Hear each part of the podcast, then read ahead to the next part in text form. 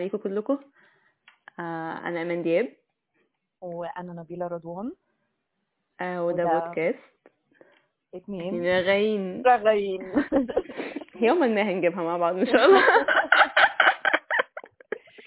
إزيك يا إيمان؟ عاملة إيه؟ أنا بخير. كيف حالك يا بنتي؟ الحمد لله كله حلو. أخبارك إيه من آخر حلقة؟ يعني آه متحمسة ومستعدة جدا آه. للحلقة الجديدة. Okay. آه وإنتي؟ يعني أنا وإحنا بنحضر الحلقة دي حاسة إن الدفع وشي رايح جاي بال... بالحاجات اللي إحنا ال material اللي إحنا كنا بنعملها ف... فلا أنا مبسوطة. يعني أنا حاسة إن هتطلع حاجة كويسة النهاردة. أوكي. آه ماشي. أتمنى إن إحنا يعني إن شاء الله المجهود اللي إحنا حطيناه في الحلقة دي مجهود كبير مجهود ذهني كبير جدا. فأتمنى وبدني كمان فأتمنى إن شاء الله. حصل حصل وأنا أشهد. فأتمنى إن إن شاء الله الحلقة تطلع لطيفة يعني. yes yes okay. طيب ممكن تقول لنا الحلقة بتاعتنا النهارده عن إيه؟ الحلقة بتاعتنا النهاردة عن موضوع شائك وعميق والناس كلها بتتكلم فيه منذ بداية الخليقة ومحدش يعني ما يعني ما بنجيبش آخره برضه. وهو العلاقات. دن دن دن دن. أن- أن- أن- أيوه. yes okay. yes طيب ممكن تقول لنا ليه مهم بالنسبة لك إن إحنا نتكلم عنها؟ وإحنا يعني من وجهة نظرك اخترتي ليه إن إحنا نتكلم عن العلاقات آه، okay okay ماشي. أنا من وجهة نظري أنا اللي لفت نظري في العلاقات إن العلاقات آم، يعني شوية من العلاقات بيتصنف آه، إن هو علاقة toxic وأنا ببقى حاسة إنه لأ يا جماعة دي علاقة مؤذية بس مش toxic والاتنين مختلفين عن بعض. ببقى حاسة برضه إن العلاقات بتتغير حسب طبيعة الشخص اللي معاك. يعني حسب طبيعتك أنت كبني آدم بيتغير شكل العلاقات اللي حواليك والناس ما بتبقاش واخدة بالها من ده. فأنت كل ما بتتغير كل ما, ش... ما علاقاتك بتتغير آه، دول النقطتين اللي كانوا مخليني حابة أتكلم عن العلاقات. أنتي بقى نبيلة كنت حابة تتكلمي عن العلاقات ليه؟ آه، أوكي. هي فعلا زي ما انت قلتي في الأول هو مو يعني موضوع شائك يعني منذ بدء الخليقة فعلا. حصل. إحنا بنعمل علاقات مع كل الأشخاص اللي بنقابلهم حتى الناس اللي بنقابلهم في المواصلات ومش بنشوفهم تاني. آه، بنعمل علاقات مع آه، جيران الصحاب الإخوات العيلة. ف- فهي حاجة هي جزء كبير من إنسانيتنا أصلا العلاقات. دي حقيقة. فأنا بالنسبة لي حاسة إن هي حاجة مهمة إن إحنا نتكلم عنها. وعلشان الفترة الأخيرة آه، بيظهر مسميات كتير قوي للعلاقات. في حاجات إحنا ما كناش نسمع عنها زمان. بس أيوه طبعاً أنا عرفت إن في حاجة اسمها situation ship أنا مش فاهمة إيه آه ده. اكتشفت ده برضو مؤخرا اللي هو ما هذا؟ أيوه. إنهم يدعون إلى دين جديد. لا. حرفيا. ف- فحسيت اللي هو لأ إحنا محتاجين نتكلم عن الحاجات اللي إحنا نعرفنا نعرفها خبرتنا. آه، اللي هي مثلا في العلاقات بشكل عام. هقول المتواضعة بس آه، اتعلمت إن أنا أقدر قيمتي وقيمة اللي حواليا فلأ خبرتي أنا وأنتي مش متواضعة في العلاقات. إحنا اتبهدلنا كتير يا نبيله عيب عليكي. دي حقيقة. مشوار كمان الثيرابي يشهد علينا فيعني حصل. حصل. آه. فلأ فإحنا يعني آه، عندنا حاجات جايز إن شاء الله تفيد الناس. فأنا حابة إن إحنا نتكلم عنها بشكل مه... يعني بشكل هي إن شاء الله يبقى مهم بالنسبة للناس فانت حابة إن إحنا نتكلم عن العلاقات عشان في حاجات يعتبر جديدة ظهرت مسميات جديدة للعلاقات آه، علشان علشان ده علشان حتى نتعلم إحنا مع بعض سوا في الرحلة بتاعتنا دي أنا وانتي حاجات عنها الحاجات الجديدة اللي ظهرت وعلشان خاطر في حاجات زي ما قلنا قبل كده إحنا بنحس إن إحنا بنفيد بيها الناس وإن إحنا بنقدر نتكلم ونعبر عن نفسنا كويس أنا وانتي فجايز ده يبقى مفيد للناس. آه، كمان الفيدباك من الحلقة الأولانية كذا حد قال لنا وناس تقيلة قالوا لنا إن الحلقة كانت لطيفة والكلام بيوصل آه، فعلا direct فأتمنى إن إحنا نكمل على ده وإن إحنا نفيد الناس فعلا ونفيد نفسنا طبعا. yes أنا أحب أستغل الفرصة دي وأتوجه أتوجه بالشكر لكل الناس اللي جابوا لنا feedback لأن أنا كبهير انبهرت بال feedback اللي جه على الحلقة الحقيقة فأنا أنا كبهير كنت مبسوط جدا بال feedback ف merci لكل الناس اللي سمعونا وكل الناس اللي قالوا feedback وكل الناس اللي اهتموا يقولوا رأيهم ويدوا سواء feedback إيجابي أو في feedback إن هو محتاجين تحسنوا حاجة أو كده يعني حقيقي thank you من قلبي. أم... okay. okay. نخش بقى في صلب الموضوع؟ يلا بينا. أنواع العلاقات بقى. يعني آه. نقول نقول أنواع العلاقات عشان الناس فعلا زي ما انت قلتي بتسميها toxic ومش كل العلاقات toxic يعني ممكن تبقى مثلا علاقات مش فعالة غير فعالة مثلا. علاقات آه، مش شرط تبقى toxic تبقى مش مناسبة. مرة انت استعملتي تعبير لطيف عجبني قوي. قلتي هي مش نبتة سامة بس هي نبتة بتجيب لي حساسية. آه yes إن فده جميل جدا. yes آه. يعني مش لازم تبقى سامة هي ممكن تبقى مش مناسبة بالنسبة لي. ده بال context يا جماعة عشان الناس بيسمعونا أنا كنت كاتبة إن يعني في علاقات العلاقات كنت بشبهها بالنباتات فبقول إن النبتة محتاجة إنك ترويها وترعاها وتهتم بيها عشان تثمر وتزدهر وبلا بلا بلا. ف يعني ففي حد علق إن لا ممكن تكون النبتة سامة. يعني النبتة سامة أو مينفعش إن هي تنمو في البيئة بتاعتك أصلا أو كده. وقلت ده حقيقي. ممكن فعلا تكون النبتة سامة. بس كمان ممكن تكون النبتة مش سامة النبتة كويسة عادي بس النبتة بتجيب لك حساسية. فأنت مش مناسب للنبتة دي ولا النبتة دي مناسبة ليك. فخلاص يعني نعترف بهذا الأمر ون... وما نرويش النبتة دي تاني. يعني خلاص نسيبها تموت نسيبها تبدأ تدبل عادي. مش كل العلاقات اللي في حياتنا هتكمل. للأسف دي حقيقة مؤلمة بس حقيقة للأسف. ماشي. العلاقات الغير فعالة. التوكسيك أنا عندي يا لهوي عندي في حد في حد صديق ليا يعني كان بيتكلم عن إن أنت لو سميت الحاجة لو سميت كذا حاجة بنفس الاسم فأنت بتخلي الاسم يفقد معناه بشكل ما. يعني إيه يعني لو أنا جيت مثلا على البرتقال على البرتقال مثلا وقلت عليه برتقال وجيت على المانجا وقلت عليها برتقال فأنا دلوقتي لما أقول برتقال أنا مش هبقى فاهم أنت قصدك إيه برتقال ولا مانجا. okay. ف... فأنا بحس إن يعني نفس المشكلة حصلت مع العلاقات ال toxic إن يعني الناس بدأت تسمي أي تصرف مؤذي toxic وده خلى في دماغي يمكن دي مشكلتي أنا الشخصية بس أنا حاسة إن هي مشكلة ناس كتير إن هو خلى فيه كده حيرة و confusion اللي هو أنا مش قادرة أفهم لما أنت بتقول toxic أنت تقصد إيه. okay. ف فعشان كده أنا حاسة النقطة دي مهمة آه، فمهم إن إحنا يعني هنبدأ كده العلاقات نصنفها واحدة واحدة ونتكلم عن ال... تحبي نتكلم عن إيه الأول؟ العلاقات الغير فعاله ولا الفعالة؟ آه بصي أنا مبسوطة قوي إنك قلتي آه العلاقات الغير فعاله أنا بس محتاجة أوضح حاجة. معلش مدرسة العربي اللي جوايا محتاجة تطلع ده. قولي قولي. غير مش بيدخل عليها ألف ولام. إيه يعني ده بجد؟ يس يعني إيه؟ نقول العلاقات غير الفعالة. العلاقات غير الصحية. معلش مدرسة اللغة العربية اللي جوايا مش هتقدر. لا لا أنا أحب أستفيد في الحاجات دي. okay زي الفل. يعني ما ينفعش أقول الغير فعالة. آه. غير الفعالة. غير مش بيدخل عليها ألف ولام. عشان هي إيه بقى؟ آه، لا يعني هي ما بيدخلش عليها ألف ولام. هي مش اسم عشان نقدر ندخل عليها. الاسم هو اللي من علاماته إن أنا أقدر أدخل عليه ألف ولام. لكن غير مش اسم عشان أقدر أدخل عليها ألف ولام okay، فإحنا نقدر نقول. العلاقات غير الفعاله العلاقات غير الصحيه okay طب يا جماعة درس عربي ببلاش لأي حد كان بيفكر يذاكر فإحنا إحنا إحنا هنا بندعو للمذاكرة والدح عادي جدا ما يهمناش ف okay دي معلومة حلوة بالنسبة لي إن أنا ما كنتش عارفها بصراحة ف okay okay. العلاقات غير الفعاله okay حلو okay. أوي. yes طيب إحنا ممكن بس نسميهم ونبدأ نشوف إحنا حابين ندخل في إيه آه وأعتقد من وجهة نظري نبدأ ب بالحاجات اللي عاملة مشاكل اللي هي غير الفعاله وغير الصحية. يعني عشان نختم برضه بالعلاقات الفعاله فالناس تتبسط عارفة اللي هو يعني بالظبط نسيب بصمة أمل كده إن شاء الله. ما نختمش بالمشاكل والقلق والحاجات دي لا okay. لا. لا okay العلاقات غير الفعالة إحنا نقدر نقسمهم لعلاقات مؤذية معطلة مدمرة. المؤذية والمعطلة دول علاقات غير صحية لكن المدمرة هي دي العلاقة سامة. دي اللي بيقولوا عليها toxic هي دي بالظبط اللي بيقولوا عليها. هي دي ال toxic okay هي. دي. هو ده الزبون okay okay. بينما العلاقات الفعالة آه، نقدر نقسمها إن هي الحمد لله هي فعالة. مهم. فنقدر نقسمها إن هي ممكن تبقى سطحية أو عميقة على حسب. زي ما قلنا من شوية إن إحنا هنقابل ناس في المترو هنقابل الناس جيراننا في- فمش لازم ندخل مع كل الناس في علاقات عميقة ومش لازم درجة قربنا من الناس تبقى واحدة. يعني أنا أحب أجيب مثال على الموضوع ده إن أنا أكيد مش هقابل سواق المترو وأحكي له قصة حياتي. مش. يعني مش هينفع. مش هعرف. آه مثلا. okay. آه، okay. ماشي. آه، تمام. فاحنا فهنب- كده مم. اقولي هنبدأ بالعلاقات غير الفعالة.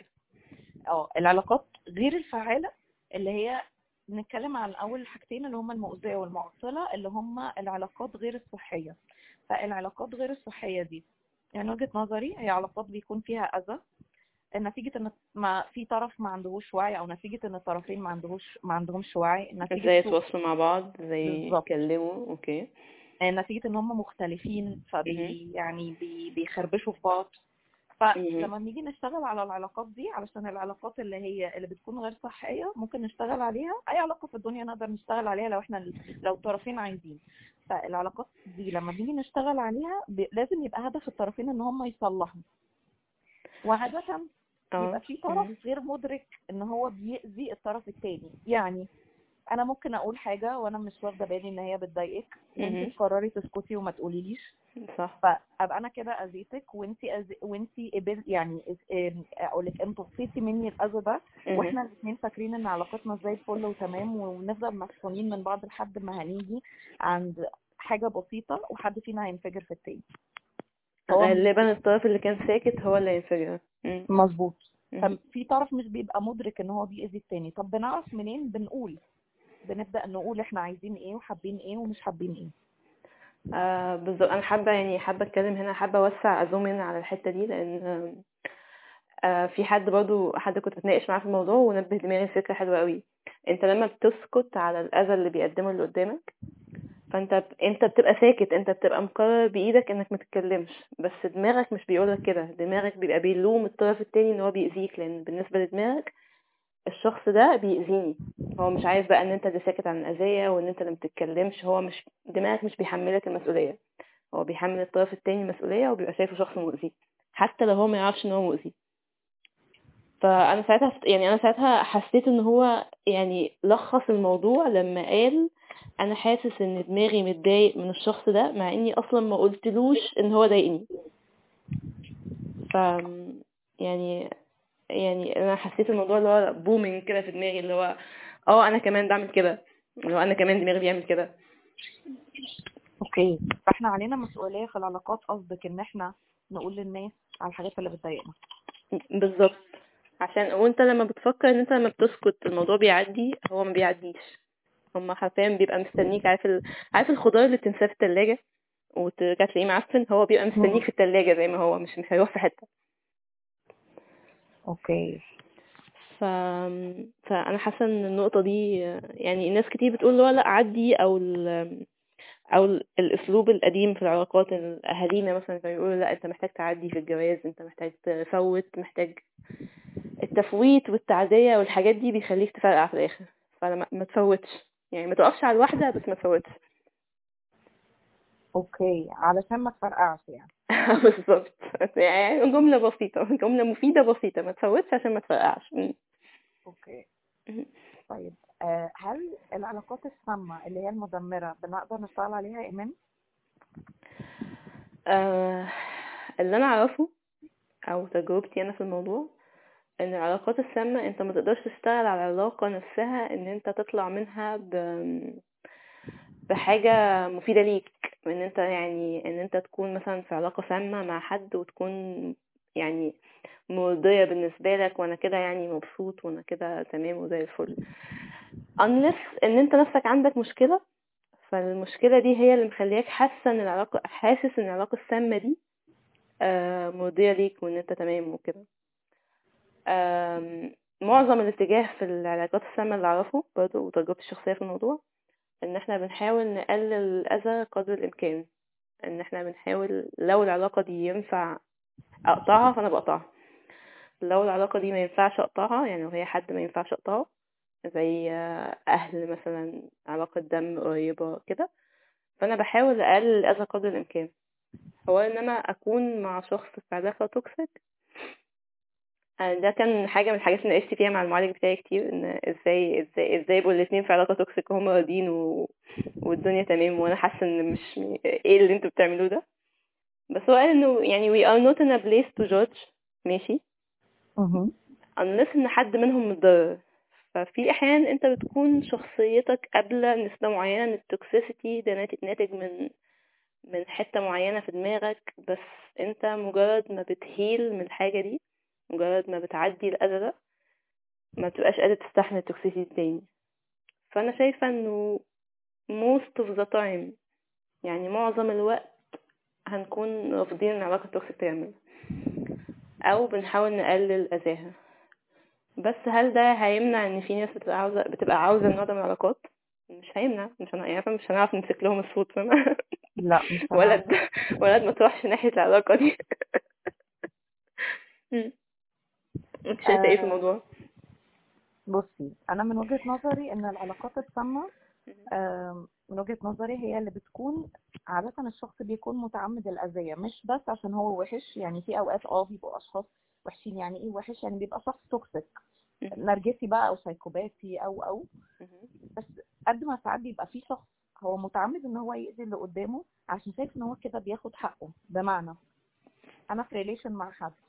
والحد ده مش بيهتم بيا ومش بيقدرني. تمام فأنا كمان مش ههتم بيه ومش هقدره وهرجع بعد كده أقول له شفت؟ آه. شوف بقى دوق من اللي آه. أنا بدوقه. هو بيرد للي قدامه الوجع. غالبا كمان ما بيبقاش في أي تعاطف من ناحية طرف تجاه الطرف التاني علشان هو للأسف بيكون معمي بالغضب من الطرف اللي هو بيأذيه. بمعنى إن لو أنا في relationship مع حد وهو مش موجود. وبيحاول على قد ما يقدر مثلا إن هو يوصل لي بكل الطرق إن لأ أنا موجود. هو بيحاول إن هو يخليني ي gaslight me يعني يخليني مش متأكد من الكلام اللي, اللي بيتقال ويشككني في كلامي مثلا أو أو أو حتى لو مش بيعمل ده. بس هو عاده أنا ببقى معميه من, الغضب منه. مش ببقى فارق لي أي حاجة فببقى عايزة من كتر وجعي إن أنا أدوقه من نفس الكاس. أرد الاذى ده أنتقم. صح.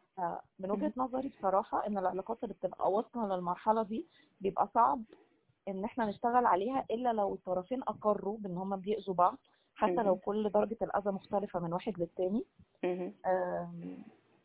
ويقرروا إن هما يشتغلوا على ده مع بعض سواء إن هما يروحوا ال couple therapy أو كل حد فيهم يروح على حدة لحد ما يشوف المشكلة فين ويحلها. بس من وجهة نظري أو من الحاجات اللي أنا عديت بيها العلاقات السامة مش من السهل إن إحنا نقدر إن إحنا نغيرها أو نصلحها لأن هو بيبقى في طرف أصلا مش قابل إن في مشكلة. أم، دي نقطة by the way مهمة جدا. لو في طرف من الأطراف مش شايف إن في مشكلة أصلا فآه أنا معاكي. يعني ده دي دي, مشكلة unsolvable لأن في حد من. في طرف من اللي هيعمله لحد مش شايف إن في مشكلة أساسا فهو مش هيعمل حاجة. مظبوط. في حاجة حاسة يعني انت الأول خلصتي النقطة اللي كنت تكلمي فيها؟ آه بالنسبة لي أنا أنا شايفة إن هي ب- مش سهل إنها تتصلح أوكي. العلاقات السامة حلو. آه، ولو اتصلحت بتبقى محتاجة مجهود كبير ومحتاجة awareness كبيرة قوي من الطرفين ووعي كبير قوي من الطرفين إن هما يأذوا بعض. امم وغالبا محتاجة مساعدة خارجية غالبا هيحتاجوا آه. إن حد ي... يعني يعني اللي انت قلتيه في الأول اللي هو انهم يروحوا couple therapy أو انهم يروحوا كل واحد يروح therapy لوحده. يعني غالبا لو أنت في علاقة سامة آه يعني أنت غالبا هتبقى محتاج ده. آه في برضه حاجة إحنا خدت بالي إن إحنا نسينا نعملها أو أنا نسيت أوضحها في الأول. آه تعريف السامة okay. تعالى بقى نوضح مع بعض كده يعني إيه سامة يا لمبي okay. طب أنت ممكن تقولي لي وجهة نظرك؟ لأن أنا أنا بتهيألي قلت ده لما قلت إن الشخص بيكون متعمد الأذية. فقولي لي انت وجهة نظرك إيه العلاقة السامة؟ أم، أنا بالنسبة لي العلاقة السامة هو الشخص اللي بيبقى متعمد الاذيه صح؟ بس أنا بحس أو أنا اللي اختبرته في العلاقات علاقات يعني خبرة ضيقة يعني.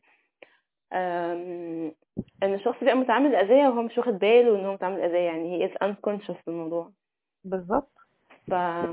فلا- ف... فأنا لما بحاول أصنف علاقاتي كده اللي هي لما بحاول أحط label toxic على حاجة بشوف إن ال... يعني هو عبارة يعني هي بالنسبة لي عبارة عن أذى نفسي أو بدني آه، استمر لمدة طويلة جدا وأنا اتكلمت مع الشخص أكتر من مرة في الموضوع وهو يعني هو أو هي ما ما خدوش خطوة في تغيير الأذى ده أو مش معترفين بيه أصلا.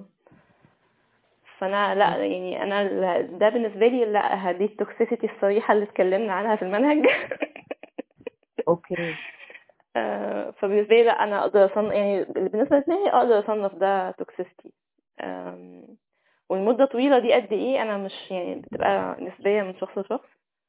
بس أنا بالنسبة لي بحس إن أنا لو اتكلمت في الموضوع مثلا تلات أربع مرات خمس ست مرات والموضوع بيستمر لمده طويلة ست سبع شهور لا أنا أنت محتاج هنا تقف ولا أنا محتاجة أنا محتاجة أخد اكشن في الموضوع ده. مش هينفع نكمل بالطريقة دي يا معلم آه عايزة أقول حاجة زيادة عن اللي أنت قلتيها زود. حاجة يعني. تقريبا إحنا متفقين على نفس ال ال المسمى yes أنت قلتي أذى نفسي أو بدني هو. مش شرط إن الأذى البدني إن الشخص يكون بيضربني أو مش شخص إن مش شرط إن هو يكون آه آه آه بي حلوة يعني. بيوجه لي أي نوع من أنواع الاساءه البدنية بشكل مباشر النقطة دي إن أنا أروح للدكتور بسبب الشخص اللي أنا معاه في relation آه ضغطي عليه آه هو طبعا أنا فاهمة إن مثلا ممكن أول حاجة تتقال اللي هو آه البنات ضغطهم لا مش بس البنات لو مثلا في راجل آه هو من كتر الضغط آه بيحصل له مشكلة مثلا في في في الضغط بيحصل له. مشكلة في القلب أي حد يعني سواء يعني مع اختلاف بقى الجنس سواء راجل ولا ست مش مش هي دي ال ال ال القضية يعني بالظبط إن إن إن أنا أكون بتعرض لعنف بدني معناه إن أنا أبقى العلاقة دي مأثرة عليا وبروح لدكتور بسبب الشخص ده. إن أنا أكون آه، بتعرض لنوبات مثلا آه، آه، عصبية أو اضطريت في علاقتي بالشخص ده إن أنا ألجأ لحاجات زي المهدئات أو أو المخدرات. مثلا. أو الحاجات المنتشرة قوي في المجتمع المصري الحاجات زي؟ يعني لو إحنا بنتكلم عن الرجالة الحشيش السجاير الحاجات دي. لو العلاقة بتخليك تلجأ للحاجات دي فأه ده اذى بدني بالظبط. حتى لو إحنا عارفين إن كل شخص مسؤول عن عن تصرفاته أنا تمام في ده جدا. بس في اذى مثلا البدني زي إن أنا أروح لدكتور بسبب ال- ال- اللي الطرف الثاني بيعمله معايا دي حاجة هي يعني دي حاجة بقى مش أنا اللي بختار أعملها. بس أنا ببقى مختارة إن أنا. أكمل مع الشخص ده فأنا بشكل ما ببقى مختارة إن أنا اللي اذي نفسي بنفسي. آم، آه بشكل ما ببقى بساهم في الأذى اللي وقع عليا مظبوط. بإن أنا موجود لسه. اكشلي انتي النقطة دي حلوة لأن دي نقطة فتحت في دماغي نقطة مهمة. أنا كنت بتناقش مع واحدة صاحبتي يعني في في أحد العلاقات اللي أنا كنت شايفة إن هي بالنسبة لي مش مناسبة وإن أنا محتاجة أستوب العلاقة دي. أم، وقلت لها قلت لها الطرف التاني مش بيتأذي فمش هو اللي هياخد القرار إنه يمشي. أنا اللي بتأذي الأذى واقع عليا أنا. فأنا محتاجة إن أنا أتحمل مسؤولية أفعالي وأنا اللي آخد القرار إن أنا أمشي. لأن هي كانت بتتناقش معايا اللي هو ما دام انت بتتوجعي قوي كده وما دام انت بتكوميونيكيتي إن انت بتتوجعي للدرجة دي ليه ليه الطرف التاني ما بيمشيش؟ فأنا حسيت. إنه لأ هي مسؤوليتي أنا مش مسؤولية مش مسؤولية الطرف التاني. مش مسؤولية الناس التانية إن هم يقولوا لأ إيه ده يا حبيبتي انت زعلانة خلاص إحنا هنبعد. لأ مسؤوليتي أنا إن أنا أقول لنفسي إيه ده يا حبيبتي انت زعلانة أنا هبعد. مظبوط. فأنا حاسة إن النقطة دي مهمة إن إحنا أحيانا أحيانا بشكل unconscious وبشكل إحنا مش واخدين بالنا. يعني أنا عملت ده كذا مرة ومتأكدة إن ناس كتير بتعمل كده.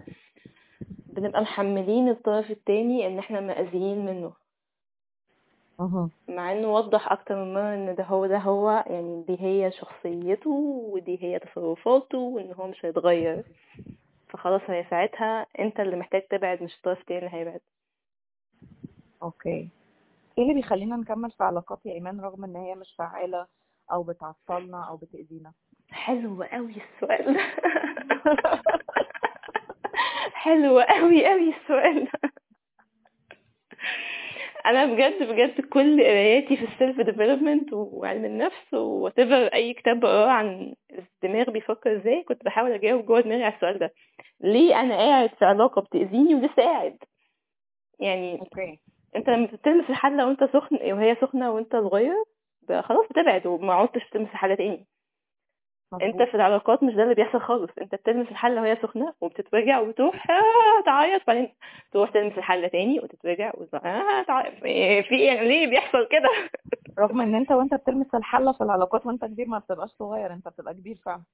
بالظبط. مع ذلك بحس أنا كنت جوه دماغي بحس مفيش أي control في الموضوع اللي هو أنا بتأذي من نفس الموقف وبروح أعمله تاني في إيه؟ ليه بيحصل كده؟ آه، أنا حاسة يعني يعني طبعا أنا ما عنديش كل اجابات الكوكب بس يعني أنا حاسة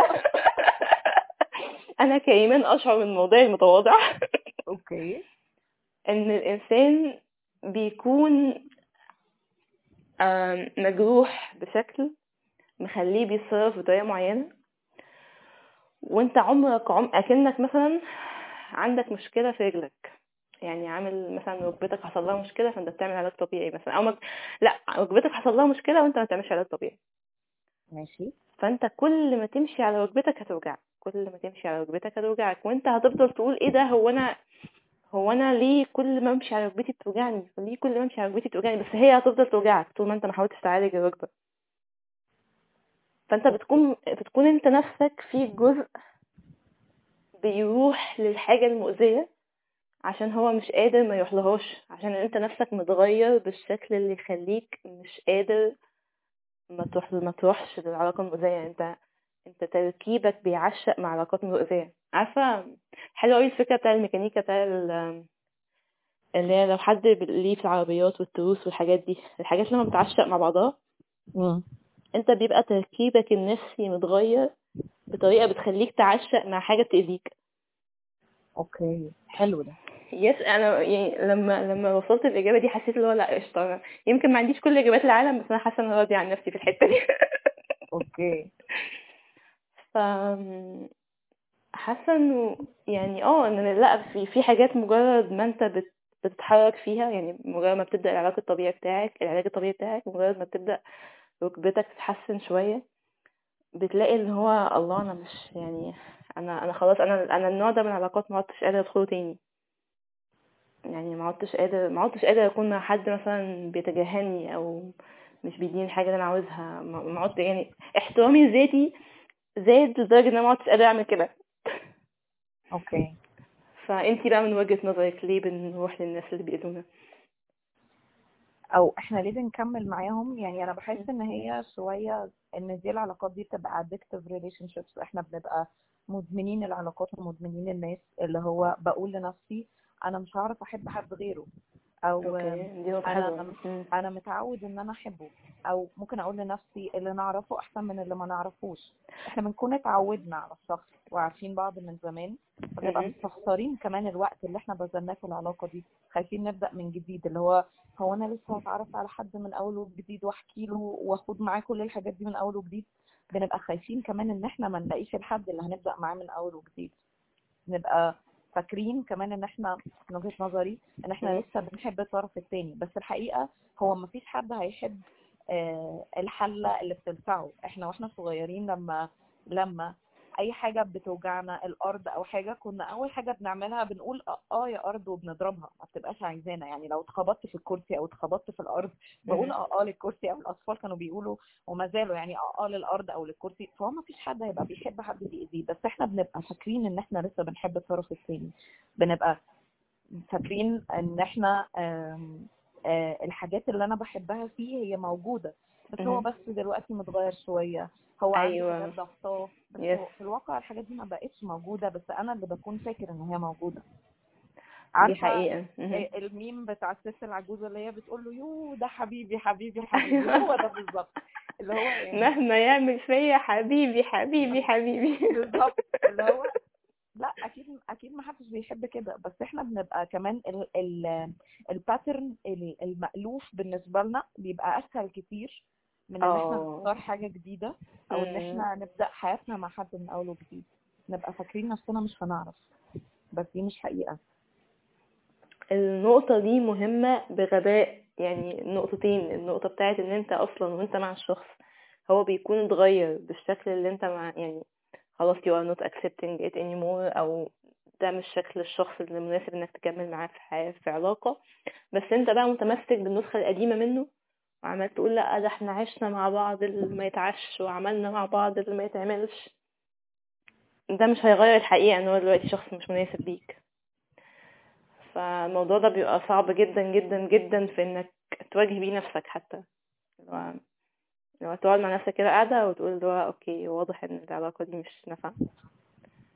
okay. آم، النقطة التانية أنا نسيتها ف يعني إحنا كنا بنتكلم فيه okay. إحنا كنا بنتكلم في حاجة دلوقتي كانت إيه بقى؟ آه، حتة إن أنا ببقى متعودة على الطرف التاني وبقول إن أنا لسه بحبه وإن الحاجات اللي أنا بحبها منه هو هي موجودة بس هي آم، م- مختفية دلوقتي عشان هو مضغوط أو عشان هو مشغول أو أو. وبنكون مستخسرين الوقت اللي بذلناه في العلاقة دي يعني أنا مش فاكرة النقطة بس استخسار الوقت ده برضه نقطة مهمة كان في آه، مثال حلو قوي آه، قريته مش أنا اللي اخترعته يعني كان بيقول لك لو آه، لو انت رايح مشوار واكتشفت في نص المشوار انك رايح آه، الاتجاه الغلط. فانت الط- الحاجة الطبيعية والمنطقية ان انت هتقوم لافف وراجع تاني. راجع صح. على بيتكو يعني انت مش مش مضطر تكمل المشوار. في العلاقات بقى أو في الشغل أو في الحياة إحنا بيبقى في صوت جوانا عاوزنا نكمل المشوار عشان مستخسر مجهود.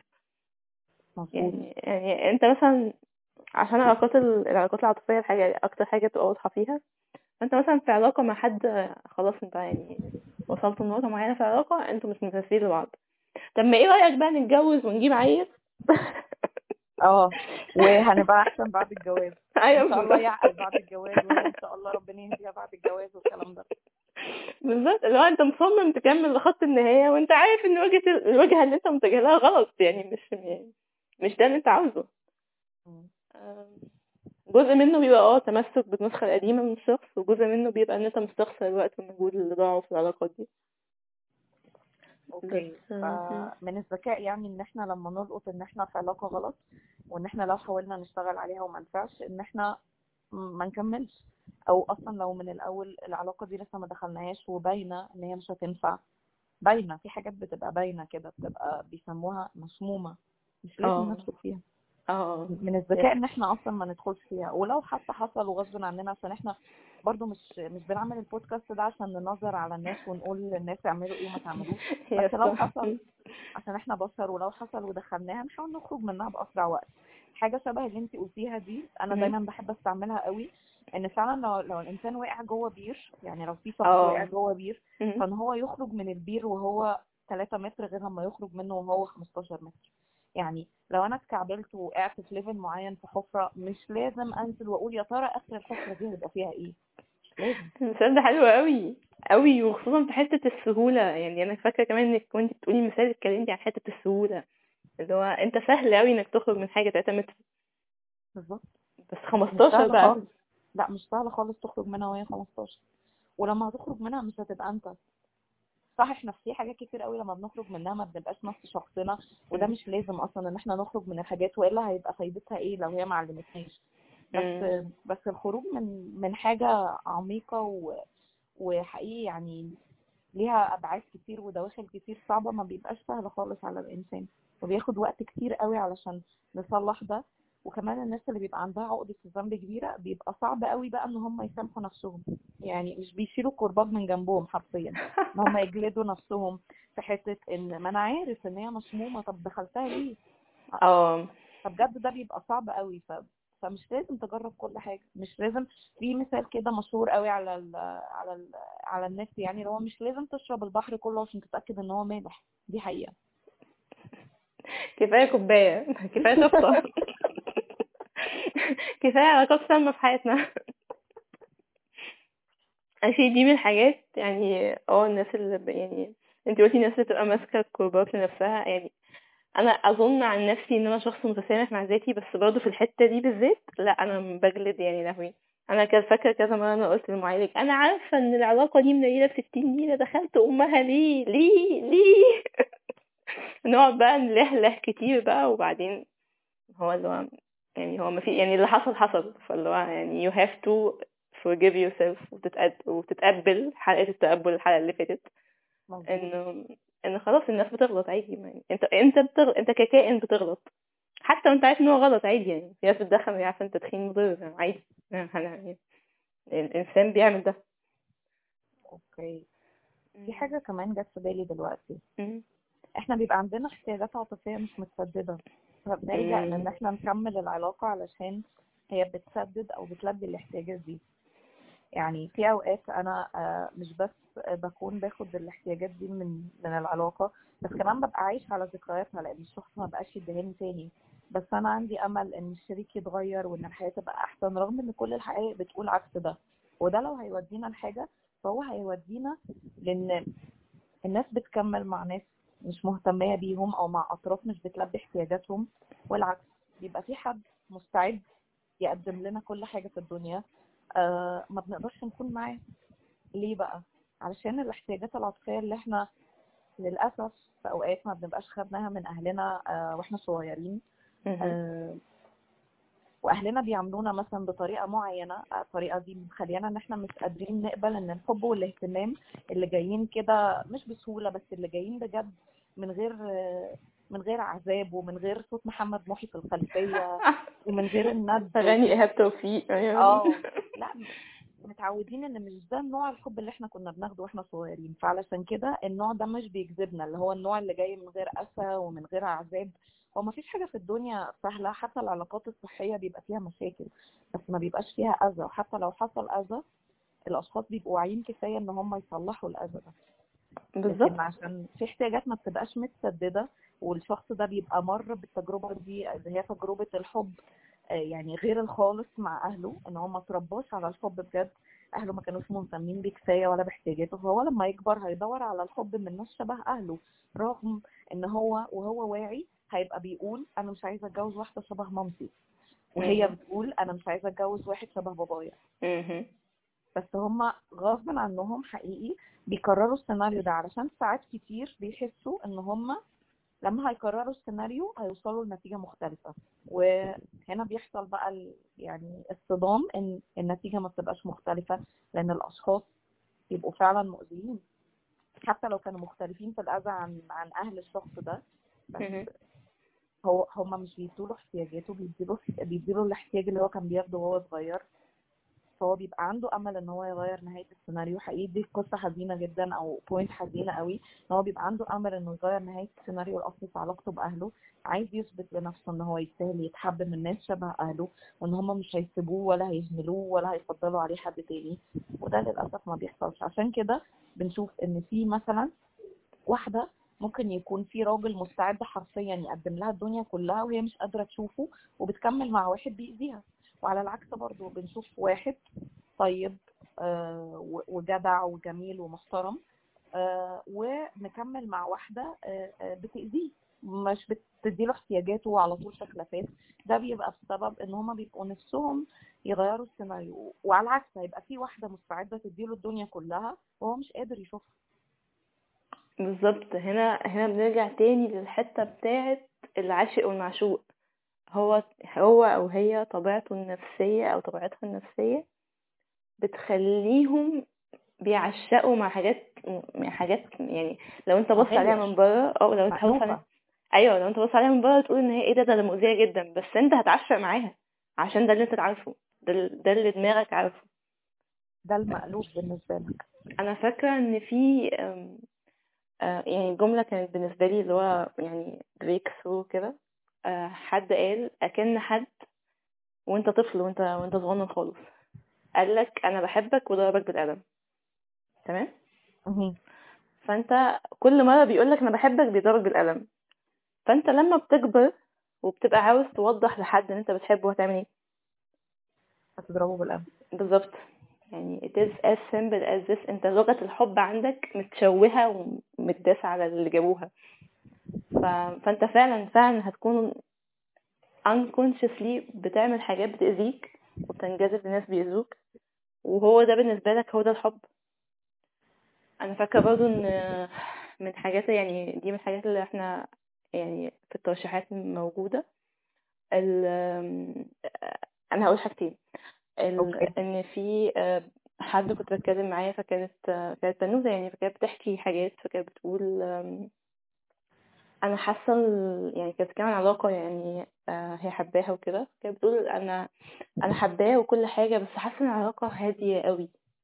اللي هو أنا مش هو ده هو يعني مش ده اللي أنا كنت بحسه قبل كده هو ده حب برضه. فاللي هو يعني آه يعني ناس كتير اكشلي يعني هي لما قالت ده لمست معايا في الكتاب اللي كنت بقراه ساعتها آه كان بيك... اللي هو young reinventing حاجة هن... هن... هنحطها في ترشيحات أو هنقول. reinventing your life حاجة كده المهم إنه كان بيتكلم في فكرة فكرة جوهرية إن إحنا الحاجات اللي بتبقى بالنسبة لنا عنيفة قوي وبت يعني اللي هو ده أنا قابلت حب حياتي وده بينا كيمياء مش طبيعية وال chemistry ما بينا يعني ما حصلتش ده بيبقى بس مشابه لل... للي انت شفته في طفولتك الشخص ده شبه قوي الشخص اللي انت شفته في طفولتك سواء بقى أمك أو أبوك. مظبوط. فال chemistry دي جاية منين؟ جاية من إن ده أنت عارفه. أنا حافظ إن- ده المنهج اللي أنا بسمعه.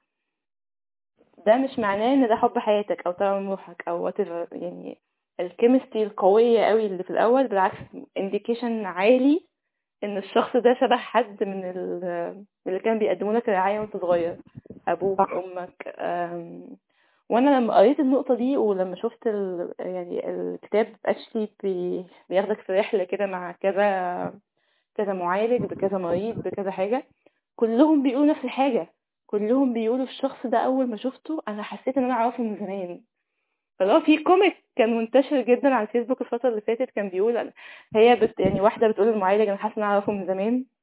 قال لها آه فعلا ما انتي عارفاه. فبس مش هو. قالت له أمال مين؟ فهو سكت. okay. أبوكي. هو أبوكي. بس انتي مش واخدة بالك. زي زي زي اللبلبه كده ومي عز الدين في فيلم بوحة يا بت هو. لا مش هو. لا مش هو. وربنا هو. ياما مش هو. بالظبط. انت بتبقى حاسس إن أنا عارف الشخص ده من زمان. أيوه عشان انت عارف الشخصية دي التركيبة دي انت عارفها من زمان. التركيبة دي هي نفس التركيبة اللي ساعدتك كذا مرة بس انت مش واخد بالك. بالظبط. كان في comic على الحتة دي برضو اللي هو ال- ال comic اللي هو بتاع بتحبها ولا بتفكرك بأمك؟ آه. أيوه. الجملة دي في الجون بجد. حقيقي. حقيقي بتحبها ولا بتفكرك بأمك؟ أنا يعني make make sense جدا بجد. بالظبط. في حاجة بس هي هنرجع كذا نقطة لورا. Okay. في حتة اللي هي كنا بنتكلم فيها عن حتة العكاز يعني انت لما اتكلمتي عن ال addictive relationship انت. بتبقى انت مدمن على العلاقة دي انت خلاص العلاقة دي مش علاقة صحية بالنسبة لك انت مدمن عليها. يعني تمام. ده بيحصل عشان إحنا نفسنا ما بنبقاش كويسين. يعني أنا برضو أنا I'm making assumption برضو أنا بخمن ان إحنا نفسنا ما بنبقاش كويسين. آه. يعني إيه مش كويسين؟ حلو حلو يعني أنا بحبك عشان عارفه اللي هو تعالي كده معايا في الوصف كده.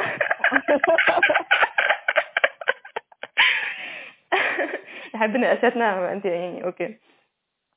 آه، okay يعني إيه مش كويسين؟ يعني أنا في زي ما أنت قلتي في الأول احتياج من احتياجاتي الرئيسية العاطفية مش متلبي. فأنا الاحتياج ده مخليني برضو كأني ماشي بعوج أو كأني ايدي اليمين فيها مشكلة.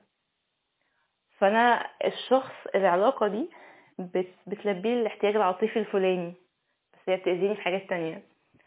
فأنا ماشي حرفيا بتعكز على العلاقة دي. أنا العلاقة دي لو وقعت أنا بقوم. بمشي بعوج أو ايدي بتبقى مش عارف اشيل حاجة.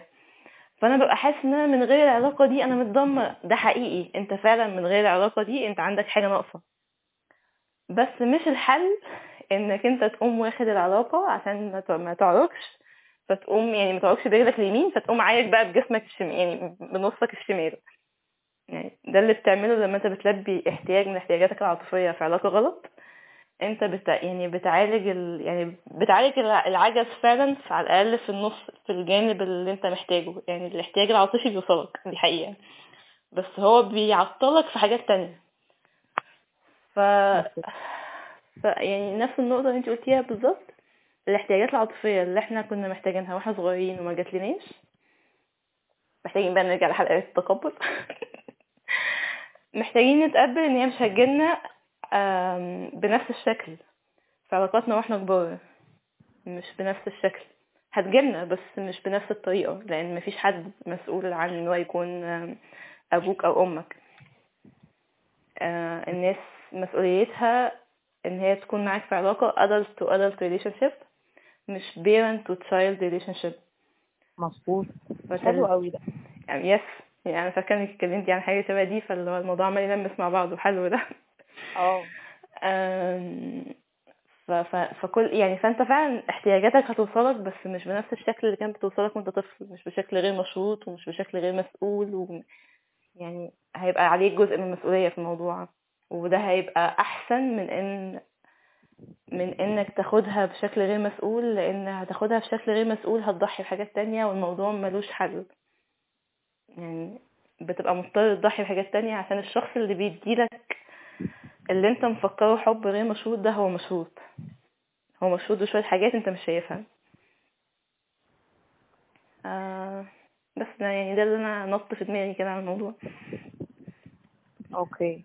يعني إحنا محتاجين نقبل ان في حاجات خلاص عديناها مش هنقدر ناخدها فمش. لازم أحط مسؤولية على الطرف اللي قدامي واقول له انت لازم تحبني آه، بطريقة معينة لازم تحبني وأنا متعصبة وأنا بشتم لازم Yes. تحب وهو وهو يقول لها وانت لازم تحبيني وأنا بضربك لأ هو. مش لازم نقول ده لأن مفيش حد بيحب حد مشروط وحتى الحب سوري حب غير مشروط غير ال- المفروض الأهل يعملوا ده مع الطفل آه، بس آه، حتى ال- ال- الأهل حتى وهم بيحبوا ابنهم أو بنتهم حب غير مشروط بيعلموهم يعني لما الطفل بيبقى غضبان وعنده نوبة غضب وهو صغير خالص مش المفروض إن أنا أسيبه إن هو يضربني. علشان مثلا أنا مامته فهقول عادي إن هو يضربني ما هو أصله متعصب. لأ أنا هوقف الأذى ده بس. في نفس الوقت مش هأذي الطفل.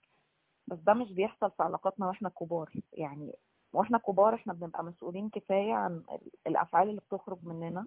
مسؤولين كفاية عن إن إحنا تأثير الأفعال دي على الشخص اللي قدامي بيبقى عامل إزاي.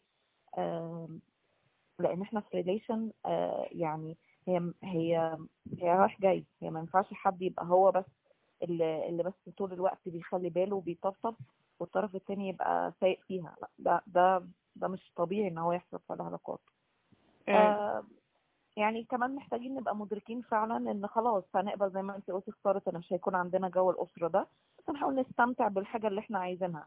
أكتر حاجة ممكن أكون بشوفها. الناس اللي بيقولوا لبعض في العلاقات بابا وماما يعني يبقوا أوه. متجوزين ويقول لها بصي يا ماما كده. آه okay هي تبان حاجات لطيفة و cute من بره بس. إحنا هنا محتاجين بجد نعرف هو مين بيكلم مين زي ما يعني انت قلتي من شوية هل ال adult هو اللي بيتكلم ولا ال ولا ال ولا ال child هو ال ولا ال adult ولا sorry ال child بيكلم ال parent وال parent بيكلم ال child ده مهم جدا عشان في اللحظة دي هيبقى ال child هو اللي بي seek ال attention وإحنا مش طول الوقت محتاجين ده إحنا العلاقة ماشية بالتوازي.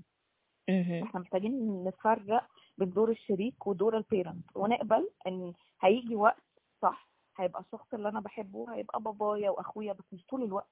ما ينفعش طول الوقت يبقى بابايا وأخويا وصاحبي وحبيبي لا هو في الأول وفي الآخر هو هو هو partner. ممكن يعمل شوية أدوار مختلفة في أوقات معينة. ممكن في. يوم لو لو عربيتي عطلانة يوصلني الشغل. زي مثلا ما بابايا هيعملها معايا وأنا صغيرة إن باص المدرسة فاتني فهياخدني بالعربية بس مش طول الوقت هيبقى بيعمل ده علشان هو الشخص التاني عنده حياة وعنده برضه مسؤوليات حتى لو إحنا الاتنين في نفس ال relation أو عايشين في نفس البيت مع بعض بالظبط بالظبط إن هو مش مطلوب منه طول الوقت إن هو ي support you like a parent يعني هو. هي support you على قد ما يقدر على قد ما تقدر. يعني بس لما الطاقة بتاعته أو بتاعتها تخلص خلاص يعني. يعني أو, أو حتى مش لازم نستنى لما الطاقة تخلص. ممكن بجد دي من الحاجات اللي أنا يعني بقدرها قوي في العلاقات. أحيانا بيحصل إن أنا أو أنا وواحدة صاحبتي أو أنا وحد من صحابي نبقى إحنا اتنين في ظروف مش كويسة. يعني إحنا اتنين الدنيا دايسة على وشنا جامد. بس we both need a support. بس محدش فينا قادر يديه للتاني فبجد بجد. من أكتر الحاجات الجميلة اللي مريت بيها في حياتي إن أنا أبقى قاعدة مع شخص أنا I am too drained إن أنا أقول أي حاجة وهي أو هو too drained إن هي تقول أي حاجة بس إحنا قاعدين just to keep a company to support each other إن محدش فينا حاطط ضغط على نفسه إن أنا محتاجة support him أو her أو إن أنا لازم لازم أكون جنبهم وسندهم وبتاع. مفيش أنت ما عندكش طاقة مفيش. مش مش هنعرف نبقى سند حد دلوقتي. بس least أنا اعرف أبقى موجود. ف يعني الحتة دي نورت في دماغي جامد إنه مش يعني مش يعني مش شرط أكون موجود بإن أنا أقدم دعم. أحيانا بس بيكون وجودي بس وجودي فعلا وجودي في نفس المكان. كافي. Okay. وبالنسبة للحتة بتاعت اللي انت قلتيها دلوقتي ان الشخص اللي قدامي عارف ان أنا مش هقدر اديله حاجة بس هو عارف ان أنا موجودة. بلاحظ ان انت بتستخدمي كتير أمثلة لعلاقاتك سواء بصحابك أو بالناس اللي في حياتك بشكل عام. مهم. فمهم قوي بقى إن إحنا نسمي العلاقات باسمها الحقيقي. آه. يعني ما توقعش من شخص أنا لسه متعرف عليه أو. لسه داخل معاه في علاقة إن هو ده ده دي صاحبة عمري و... لأ. أنا عارفة إن إحنا بنقع في الفخ ده غصب عننا. آه لما بنبقى لسه متعرفين على ناس أو حتى لو كنا عارفينهم بس بدأت علاقتنا تبقى عميقة لو إحنا سافرنا مع بعض مثلا وقعدنا فترة طويلة مع بعض.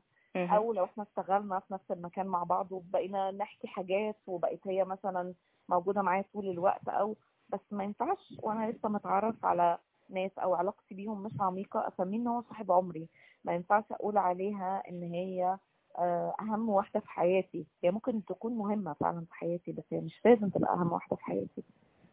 يعني أنا اجري جدا واصلا حوار أهم حد في حياتي ده حوار confusing جدا بالنسبة لي يعني يعني ليه ليه ليه ليه أخد ليه أخد شخص من وسط مليون شخص أقول يعني ده الأهم ده the most important ما كلهم مهمين يعني. أنت بتحب صحاب يعني أنت ليك كذا صاحب هتحبهم كلهم هيبقوا كلهم مهمين بالنسبة لك. يعني حتة the most important دي بحسها برضه تشايلد شوية. ممكن ممكن لو العلاقات لو العلاقات حقيقي وفيها درجات قشطة ده تمام.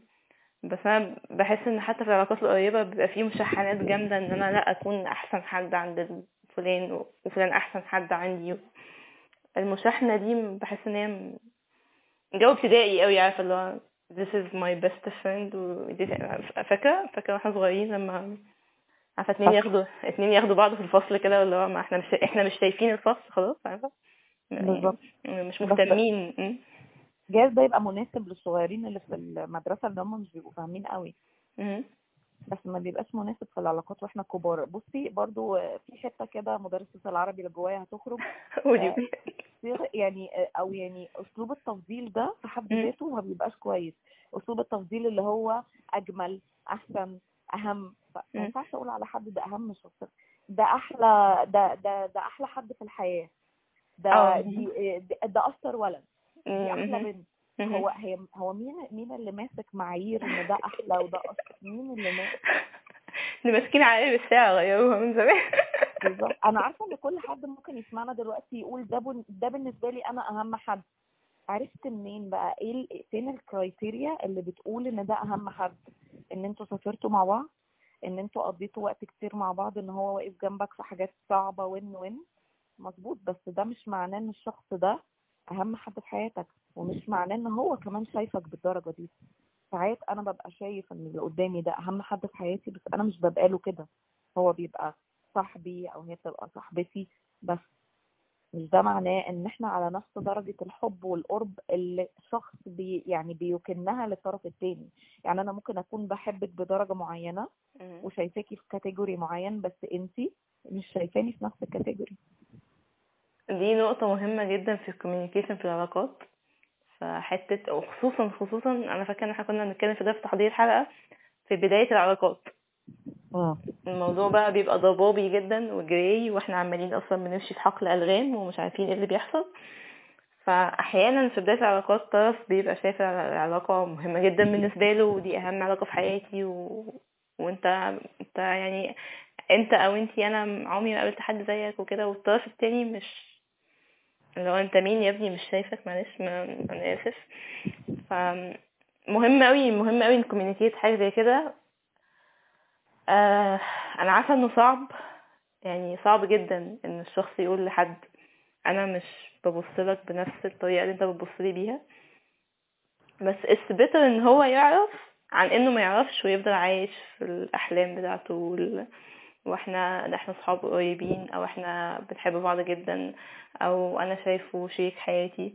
في مشهد شفته في ال... في مسلسل بتفرج عليه آه كانت كانوا اتنين يعني بيعملوا مع بعض علاقة وكده علاقة فيزيكال. و وهي تقريبا عرفت إن هو بيعمل علاقة مع حد تاني فحست إن هو بيخونها ف... فراحت يعني بقت الدنيا فوق دماغه. فبعدين هم اتقابلوا تاني بقى وهم أعقل شوية وقعدوا يتناقشوا في الموضوع. آه فهو قال لها يعني أنا قال لها أنا كنت يعني أنا كنت بعزك جدا وإحنا we were having fun وكده. فقالت له you were having fun. انت كنت انت كنت بتستمتع أنا معاك. بس أنا I was falling in love. فأنت كنت في حتة وأنا في حتة تانية وده بيحصل. يعني هو مش هنقدر يعني هنا بقى ما حصلش مثلا الطرف كان بيلعب بيها مثلا أو كان مخبي عليها. هما كانوا الاتنين بالنسبة لهم العلاقة دي فور فن كده ولطيفة وإحنا ناس طيبين مع بعض وحلوين. بس طرف من الأطراف بدأ يتعلق أكتر بدأ يبقى منتظر أكتر من العلاقة. فلما الكوميونيكيشن ده مبيبقاش موجود الناس بتشيل من بعضها جامد. في حين إن هو لو موجود برضه الموقف هيبقى تقيل. يعني حاجة تقيلة قوي إن أنا أحب حد هو مش شايفني بنفس الطريقة. أو إن أنا أقول لحد إن أنا مش شايفه بنفس الطريقة اللي هو شايفني بيها. بس التقل ده أحسن من إنك تضيع عمر حد وإنك توصل لحد صورة مش موجودة أو إن إنك تحسسه دايما بالخذلان أو إن هي تحس دايما بالضغط إن هي محتاجة تعمل حاجة. يعني أنا حسيت الموقف المشهد ده بالنسبة لي عامل في نفسيتي جامد كده اللي هو okay طب ما الناس بتعمل كده علشان الاثنين مش بيبقوا في نفس المكان في العلاقة مش هما مش على نفس ال level فغالبا في بداية كمان زي ما انت قلتي في بداية العلاقات بيبقى في labels كمان بتتحط بتكون غير منطقية بيترتب عليها مسؤوليات بتضغط على التاني. آه. فانت قلتي كمان حاجة مهمة قلتي ال gray area ممكن نتكلم شوية عن ال gray area علشان في الفترة دي؟ آه أغلب الناس بتستسهل إن هي تفضل في ال gray area الوقت اللي هم آه مش بيقولوا هم بيعملوا إيه في العلاقات دي أو مش بنسمي العلاقة؟ إحنا قلنا محتاجين نسمي مش عارفة إحنا قلنا ده ولا لأ بس هو okay إحنا محتاجين نسمي العلاقات فعلا باسمها الصحيح يعني نقول هي إيه بالظبط أو إحنا هنا إيه. يعني ال gray area بالظبط بتبقى عبارة عن إن طرفين مش بيقولوا هما بالظبط في relation ولا لأ. فأنا مهم إن أنا أسأل هو إحنا إيه؟ وقت من الأوقات. هو بيبقى صعب بس لازم أسأل علشان الشخص في أوقات كتير قوي بيحاول يوريني حقيقته والمفروض إن أنا أصدقها. يعني لما يقول إن إحنا مش في relation أو لما يقول أنا مش جاهز دلوقتي للارتباط أنا لازم أصدق ده. مهما كانت ال mixed signals قوية أنا عارفة إن ال mixed signals بتبقى بتخلينا ما يمكن. جدا. ما أصل هو شكله بيحبني. آه بس أصل ما فيش ما فيش حد مش عايز يرتبط و... وبيقرب ويتحب. ويبقى, ويبقى موجود بالشكل ده. طبعا. هو أنا عارفة أنا عارفة إن هو بيبقى صعب طبعا إن إحنا نقبل ده بس لما الشخص يورينا حقيقته نصدقها. فأنا مش حاجة أسأل هو إحنا إيه؟ الهروب من الجراي اريا ده مهم لكن الوجود فيها طول الوقت هيسبب ألم على المدى البعيد والخروج منه بيبقى صعب. فهو بالظبط زي زي فيلم حرب إيطاليا لما قال له اهرب يا ياسين ربنا معاك. هو فعلا وانت ان انت تلقط نفسك. في الجراي اريا أنا عارفة إنه مش بزرار ومش سهل نقول لنفسنا كده بس ده برضو بيسمع في حتة إن الخروج من البير أو إن إحنا لما بنسيب المحطة وهي بعيد غير لما بنسيبها وهي قريب و و وهكذا. آه محتاجين نعرف بجد زي ما دورة كانت مش شايفة كل حاجة في الكرتون محتاجين نعرف أين العلاقة أين العلاقة العلاقة أنا بقى. بالظبط. دورة هي فين؟ الست كان عندها حق. محتاجين فعلا هي فين العلاقة؟ إحنا بنقعد نقول العلاقة و و. أيوه. للأسف ده مش طول الوقت مش الناس كلها بتقدر تواجه لأن بيبقى سهل جدا إن الناس ما تواجهش. يعني بيبقى سهل إن الناس ما تواجهش. ولا تقول هي هي إيه ولا كده فمهم إن إحنا نسأل إحنا إيه ولو ما تردش على إحنا إيه ما نكملش. إلا لو إحنا عايزين نكمل بس نكمل بقى بشكل واعي إن إحنا عارفين إن إحنا في الحتة دي بنلعب وبنأذي نفسنا. بس ولو أنا قابل لنفسي إن أنا أتأذي أو أفضل في. في الشكل ده من العلاقات مفيش مشكلة خالص. جزء من الحاجات دي يعني ما أعرفش أنت يعني أنا حاسة إن هم مربوطين ببعض ما أعرفش أنت هيبقى رأيك إيه في حاجة زي كده. جزء من ده بس في ال gray area لما بنواجه الشخص ده إحنا إيه أو لما بنسأل الشخص ليه التصرفات دي بتحصل جزء من ال- العلاقات لما بنبقى already حتى دخلنا في علاقات أو في ال gray area وفي شخص قرر إن هو يقطع علاقته بالشخص التاني اللي هي المصطلح اللي هو مشهور دلوقتي باسم ghosting. إن الشخص بيختفي بيقرر مرة واحدة إن هو يختفي صح. أنت من حقك إن أنت تقطع علاقتك بأي حد في أي وقت حقك بس من حق الطرف التاني عليك إن هو وانت بتنهي علاقتك دي ان هو يبقى عارف زي ما أنتوا الاتنين كنتوا سوا في العلاقة من حقه ان انت تقول انك مش عايز تكمل في العلاقة دي ال ال انما الاختفاء وان كل طرف يقرر ينهي كل حاجة لوحده ويضرب بكل حاجة عرض الحيطة يضرب بالذكريات لو كان في ذكريات يضرب بحتى المبادرات اللطيفة لو كنا لسه في مرحلة الجري اريا. في العلاقات العميقة يضرب. مش بس بذكريات يضرب ب... آه، بمشاعر الطرف التاني كل حاجة بإن إحنا كنا آه، في relation أو كنا ايا كان نوع ال relation سواء كنا صحاب أو سواء كنا مرتبطين أو أو حتى في نفس يعني same gender مش لازم بس الولد وبنت لأ ممكن لو اتنين صحاب بنات أو اتنين صحاب ولاد وأنا عايزة أقطع علاقتي بيكي أو أقطع علاقتي بيه مفيش مشكلة خالص إن أنا أقطع علاقتي بس أقول أوضح أنا عارفة إنه مش بيبقى سهل إن الإنسان يواجه بس ممكن بكل بساطة أقول إن أنا محتاجة آخد وقت مع نفسي لحد ما أبقى قادر أرجع وأقول أنا عايزة أعمل إيه actually ده- في. أنا آسفة على المقاطعة بس النقطة دي مهمة في فيلم قول. جامد جدا أنا مش فاكرة اسمه دلوقتي بيتكلم عن عن الحتة دي بالذات اللي هو حد قطع علاقته بواحد صاحبه وواحد من صاحب عمره والفيلم كله بيحكي إزاي الشخص التاني اللي اتقطع العلاقة بيه ده قاعد بيتعامل مع الموضوع. بيتعامل مع صاحبه ال- يعني أنا مت... أنا لسه متفرجتش على الفيلم بس أنا هموت وأتفرج عليه لأن هو من بي... بيناقش حاجة مهمة جدا اللي أنتي لسه بتتكلمي فيه. إن في طرف قرر إن هو أنا قطعت علاقتي بيك وأنا ما قالوش. يعني جيت فجأة. كده و... آه بالظبط. ف يعني أنا أسفة أنا قطعتك بس أنا حسيت اللي هو أنا محتاجة أقولها قبل ما انسى لا كويس إن انت قلتيها دي حاجة لطيفة. جايز إن شاء الله وإحنا بنحضر يعني بن بننشر بقى الحلقة. لو افتكر يعني لو انت افتكرتي اسم الفيلم نحطه مع الترشيحات بتاعتنا. أنا كتبته عندي هنا وهندور عليه okay. okay. آه، كملي. خليني آه خليني أرجع بقى أقول حاجة مهمة للحتة اللي أنا كنت بتكلم فيها. إن قد إيه ده بيسبب ألم للطرف اللي بيتساب. لأنه أول حاجة. بيسألها لنفسه هو أنا مش كفاية؟ هو جايز أنا اللي عملت حاجة وحشة ضايقته مني جايز أنا ال- السبب إن العلاقة دي انتهت هو. في أسباب كتير قوي إن العلاقات تنتهي بس هو بيبقى مؤلم قوي إن إحنا نصحى من النوم نلاقي الناس قطعت علاقتنا بيها من غير ما توضح حتى لو الناس كانت مجروحه أو لو مش قادرة تواجه يقدروا ياخدوا وقت وبعد كده يقدروا يردوا وعلى فكرة مش بس إن إحنا نرد بإن أنا مثلا لو أنا كان في بيني وبينك علاقة كبيرة إن. أنا أبعت لك الكلام في مسج وما ما كلمتيش ولا أوضح لك ولا سيبك توضحي ولا تردي. أنا هقول اللي عندي وانت مهم. تخبطي راسك في الحيط. ده ما بيبقاش أحسن حل طول الوقت. هو ما بيبقاش أحسن حل خالص مش طول الوقت هو بيبقاش أحسن حل. مفيش حد. يستاهل كده. ايا كان ايا كان هو كان شخص مؤذي ولا لأ بالنسبة لنا بس ما فيش حد يستاهل كده. ما فيش حد يستاهل إن هو يتساب بالشكل ده.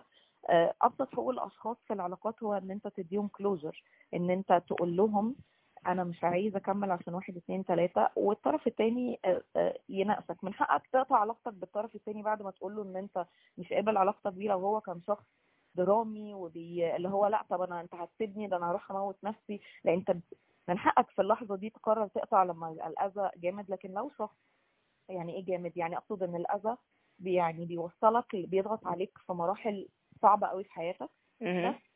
ما حدش يستاهل إن هو يتساب آه، من غير closure ما حدش يستاهل إن هو يتساب آه، مع نفسه كده ويصحى من النوم. يلاقيني اختفيت من حياته بعد ما كان في بيني وبينه ذكريات أو كان في بيني وبينه مواقف.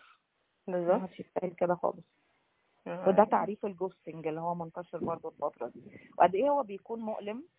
آه وكمان في حاجة مهمة. انت لما تجوست شخص معين هيجي عليك وقت بعد كده انت هتفقد احترامك لنفسك وهتحس بالذنب انك قطعت مع الشخص ده بالطريقة دي. حصل. حصل. يعني أنا عندي بس نقطة أكنها بنرمي الكورة لبعض كده في الحتة دي. ال ال عشان بس ال ghosting ال ghosting زي زي ال toxicity بيتحط label كده على حاجات مش واضحة. ال ghosting اللي أنا اللي أنا متخيلة إن إحنا بنتكلم عليه إن أنا في علاقة already مع شخص والعلاقة دي deep enough اللي هو إحنا مثلا اصحاب عمر أو أو إحنا إحنا ناس نعرف بعض معرفة كويسة قوي أو إحنا مثلا مرتبطين. وإنت فجأة اختفيت. ده اسمه جوستنج العلاقات اللي إنت لسه في الأول وإنتوا لسه بتتعرفوا على بعض مش عارف إيه كده والشخص ما بيردش بيختفي بيروح بيجي يعني for for a very يعني for a short amount of time ده ده مش ghosting ده حد أنتوا مش يعني يعني ده حد أنتوا مش interested يعني انت interested بس هو he might not be interested. ف... فأنا برضه ملاحظة إن ال ghosting من الحاجات اللي بتتسمى على حاجات لو مثلا اتنين مثلا بي date بي date وا بعض مثلا وهما مثلا خرجوا في اتنين dates أو حاجة. فاللي هو حد منهم يبدأ يقول إن التاني بي ghost me لأ يا معلم أنتوا مفيش بينكم relationship أصلا عشان هو ي ghost you يعني يعني مفيش طب فده فده يعني ده مثلا يحق للطرف لو أنا أنا وهو بن date لأول مثلا two date مثلا فيحق له إن أنا أصحى من النوم ألاقيه مثلا عامل لي block من كل حاجة ومش بعرف أوصل له هل ده هل ده ما يحقلوش؟ يعني أنا شايفة إنه برضه مش يعني ده طريقة قاسية جدا إن هو يعمل ده. بس لما يعمل ده ده ما اسموش ghosting ده اسمه يعني ممكن نسميه حاجة تانية ممكن نسميه مثلا سميه إيه بقى؟ طرف جبان مثلا مش عاوز يواجهني مش عاوز يرفضني مش عاوز يقول لي ما فاهمة؟ بس. حاسة إن إحنا نسميه ghosting ده بي بيبوظ معنى ال ghosting وبيخلي ألم زي ألم إن أنا مثلا كنت مع حد في علاقة deep أو صاحبة عمري مثلا عملت لي block ات فجأة.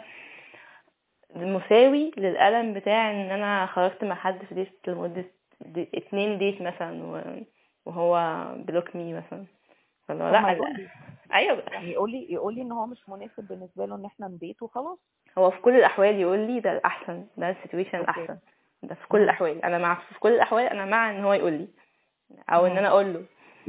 بس لما ما بيحصلش برضو أنا مش مع إن إحنا ن- نساوي ده ب ghosting آه إن إحنا ن- يعني عارفة اللي هو نوصف ده بإنه toxic انه ghost يعني يا جماعة لأ المصطلحات دي اتخلقت عشان حاجات معينة. فمهم قوي إن إحنا نحافظ على إن هي تفضل بتصف الحاجات دي. يعني ممكن أقول مثلا هو إحنا خرجنا في اتنين date وهو بعد كده ما ردش عليا فأنا خلاص أنا أنا اللي وصلني من عدم رده إن هو not interested. okay. فخلاص. قصدك آه. وإن هو قليل الذوق مبدئيا. يعني هو interested وقليل متفقة. الذوق اتنين. م. م. مم. متفقة معاكي في ده بس مش بي ghost me عارفة أنا دي بت... okay بت... آه... okay okay أنا كده دماغي بقت فاضية ناحية الحتة دي. هندخل على حتة تانية yes okay طيب الحاجة بقى اللي بتخوف آه، أغلب الناس الفترة دي إحنا قلنا إن إحنا في حاجات كتير قوي بقت تتسمى بأسامي مختلفة مهم. بس الحاجة بقى اللي الناس كلها بتتكلم عنها. ما هو ال rebound آه يا لهوي. إحمينا يا ساتر رب. يا اما إحمينا يا رب. إحمينا يا رب. إحمينا يا رب ده وحش قوي ده. أنا يعني بجد بجد ده بالذات بحب أشوف بحب أشوفه كأن مخك بي عارفة الناس اللي عندهم عمى ألوان؟ مخك بيقول لك ده الناس الايه عندهم عمى ألوان. آه ده مخك بيقول لك إن ده أحمر بس ده مش أحمر. أنا بحب أشوفه بالطريقة دي هو- وأنت بقى محتاج يعني أنت أنت مخك بيقنعك والناس كلها عمالة تقول لك ده مش أحمر بس أنت مقتنع إن ده أحمر. أوكي. اللي هو طب نجيب الطول الموجي ونقيسه طيب عشان نرضيك ولا نعمل إيه دلوقتي؟ يعني آه ده ده من أخطر الحاجات ده. ليه. بقى من أخطر الحاجات؟ عشان انت جوه الحاجة ما بتبقاش مدرك إن يعني أنا أنا أنا مثلا نفترض دلوقتي هجيب مثلا example إن أنا مثلا كنت في علاقة لمدة طويلة الأمد آه ست سنين مثلا ولا حاجة. وبعدين قمت جاية خلاص الشخص ده مش مناسب ليا و... واتناقشنا واتكلمنا وب... وكل حاجة تمام بس خلاص إحنا مش مناسبين لبعض. فخلاص إحنا قطعنا العلاقة تاني okay. تاني يوم تاني يوم أنا اتشديت لحد تاني يعني هل. يعقل ايعقل ايعقل إن أنا نسيت كل الست سنين دول في يومين؟ لا طبعا. يعني يعني العلاقة بيبقى من ضمنها إن هي بتشبع لك رغبات معينة وبتخليك في mood معين وبتخلي فيه communication على طول وكده. فالأقرب للمنطق إن أنت مفتقد الحاجات دي مش إن أنت حبيت حد تاني. مظبوط. يعني it doesn't make any sense. انت إيه رأيك في الموضوع يعني بتشوفيه إزاي؟ بت متفقة معاكي طبعا عشان الشخص اللي بيبقى في علاقة طويلة المدى هو بيبقى فاكر إن هو بيحب حد تاني.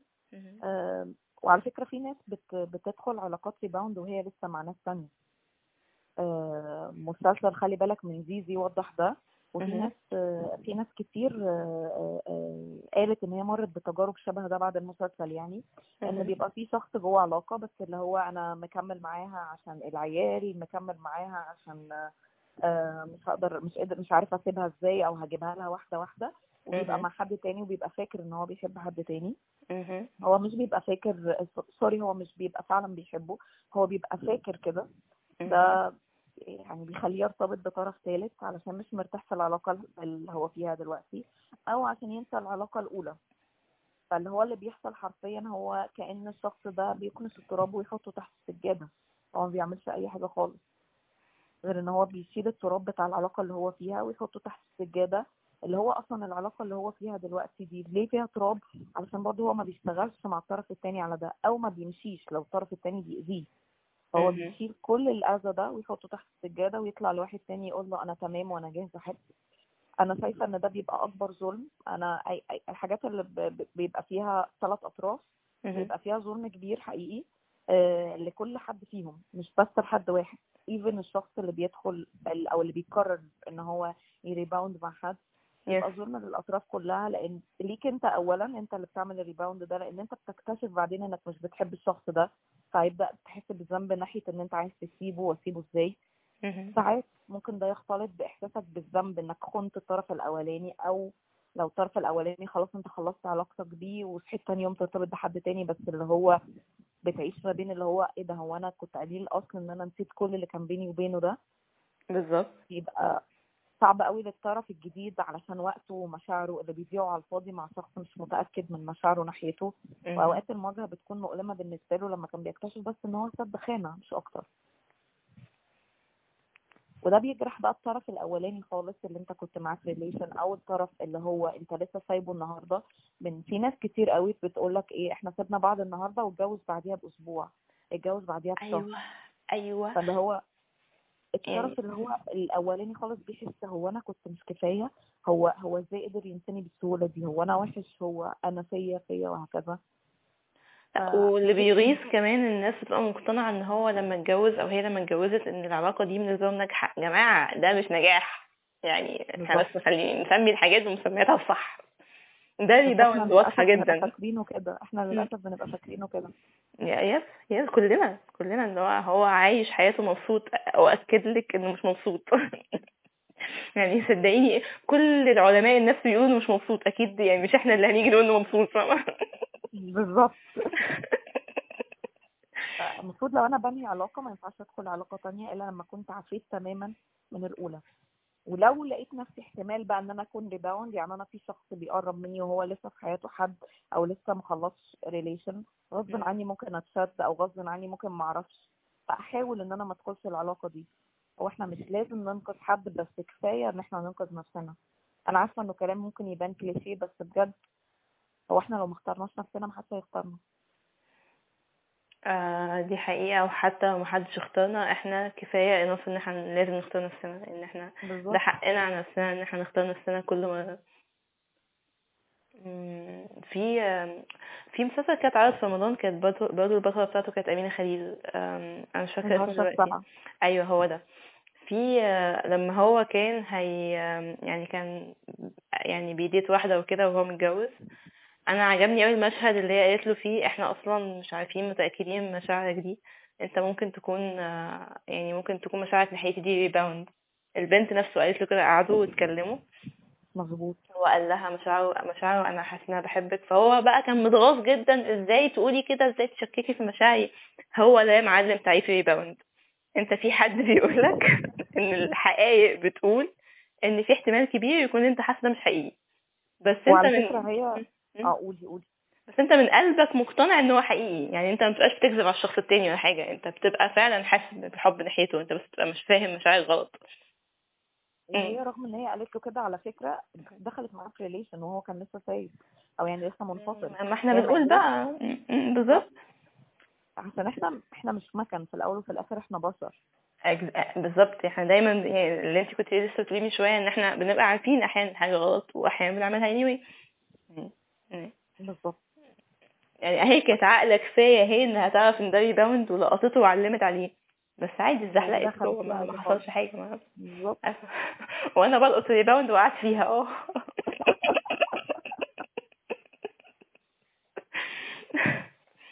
yes yes وسط الحاجات الصعبة دي بقى كلها لما يعني أبدأ أقبل فكرة إن علاقتي باظت أو إن أنا كنت rebound أو إن الشخص مش مناسب ليا أو إن أنا كنت بأذي أشخاص تانيين أو أو.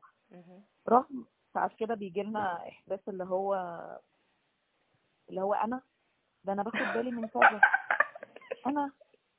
ده أنا حكيم الإيه؟ حكيم الشله ده الناس بيجولي عشان احل لهم مشاكلهم. بالظبط بالظبط. اللي هو اللي هو في فيلم ابن القنصل والله وكبرت يا قنصل وإيدك بقت بقى أنا القنصل إيدي بقت يبقى صعب ان إحنا بالظبط. نقبل ده. بس واحدة واحدة نقدر نقبله إزاي؟ يعني ممكن أقبل ده إزاي؟ لو أنا مش قابله دلوقتي أعمل إيه مع نفسي؟ آه، حاجة من ال techniques اللطيفة فشخ اللي شفتها يعني حد كان قالها قدامي. مش فاكرة المعالج أو حد ما مش فاكرة بالظبط بس كان حد قال قدامي لما آجي أتكلم مع نفسي في غلط أنا عملته غلط يعني أنا عرفت إن في علاقة مثلا rebound ودخلتها برضه. فلما أجي أتكلم مع نفسي في الموضوع لازم أكلم نفسي كأني بكلم حد صاحبي. أوكي. فأنا لو بكلم واحد صاحبي وقعدت أقول له يعني أكشلي دي حاجة اللي بتحصل في الصداقات وبتخلي الناس متضايقة جدا من بعضها. يا اسطى أنت إزاي تعمل كده؟ ده غلط جدا. أنت أنت أنت إزاي كده؟ أنت ما ما ينفعش اللي أنت بتعمله ده. أنت غلطان. أنت أنت أنت. بطبيعة الحال الشخص مش هيكون عاوز يقعد معاك تاني. مش هيبقى عايز يعرفك تاني بالظبط. يعني ده يقعد معاك ده أقل واجب ده ما لما لو ما عملكش block من كل ال applications بالظبط. فأنت بتتعامل مع نفسك أنت قاعد مع نفسك طول الوقت. فأنت مش هتحب تكون قاعد مع نفسك طول الوقت لو أنت كل كلامك ناحية نفسك.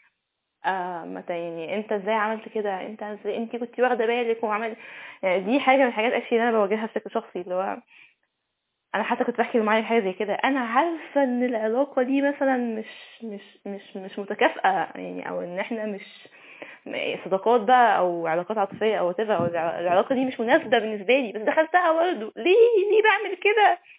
فخلاص يعني أنا محتاجة أتكلم مع نفسي بشكل أهدى من كده. اللي هو يعني خلاص يعني اللي حصل غلطنا وقعنا الكوباية واتكسرت هنعمل إيه؟ يعني غلطنا. فمن أحد الحاجات اللي أنا جربتها بنفسي وكانت فعلا عملت معايا تاثير إن أنا أتكلم مع نفسي بشكل أهدى. اللي هو أوكي أنا أنا مقدرة إن انت حاسة إنك أذكى حد في الكون أنا مقدرة الموضوع ده. مقدرة إن كل الناس بتجيلك عشان تحلي لهم مشاكلهم. تمام زي الفل. بس عادي انت بني آدمة وبتغلطي ما هتعملي إيه؟ آه انت رأيك إيه بقى في الموضوع؟ يعني أنا شايفة إن ده الحل.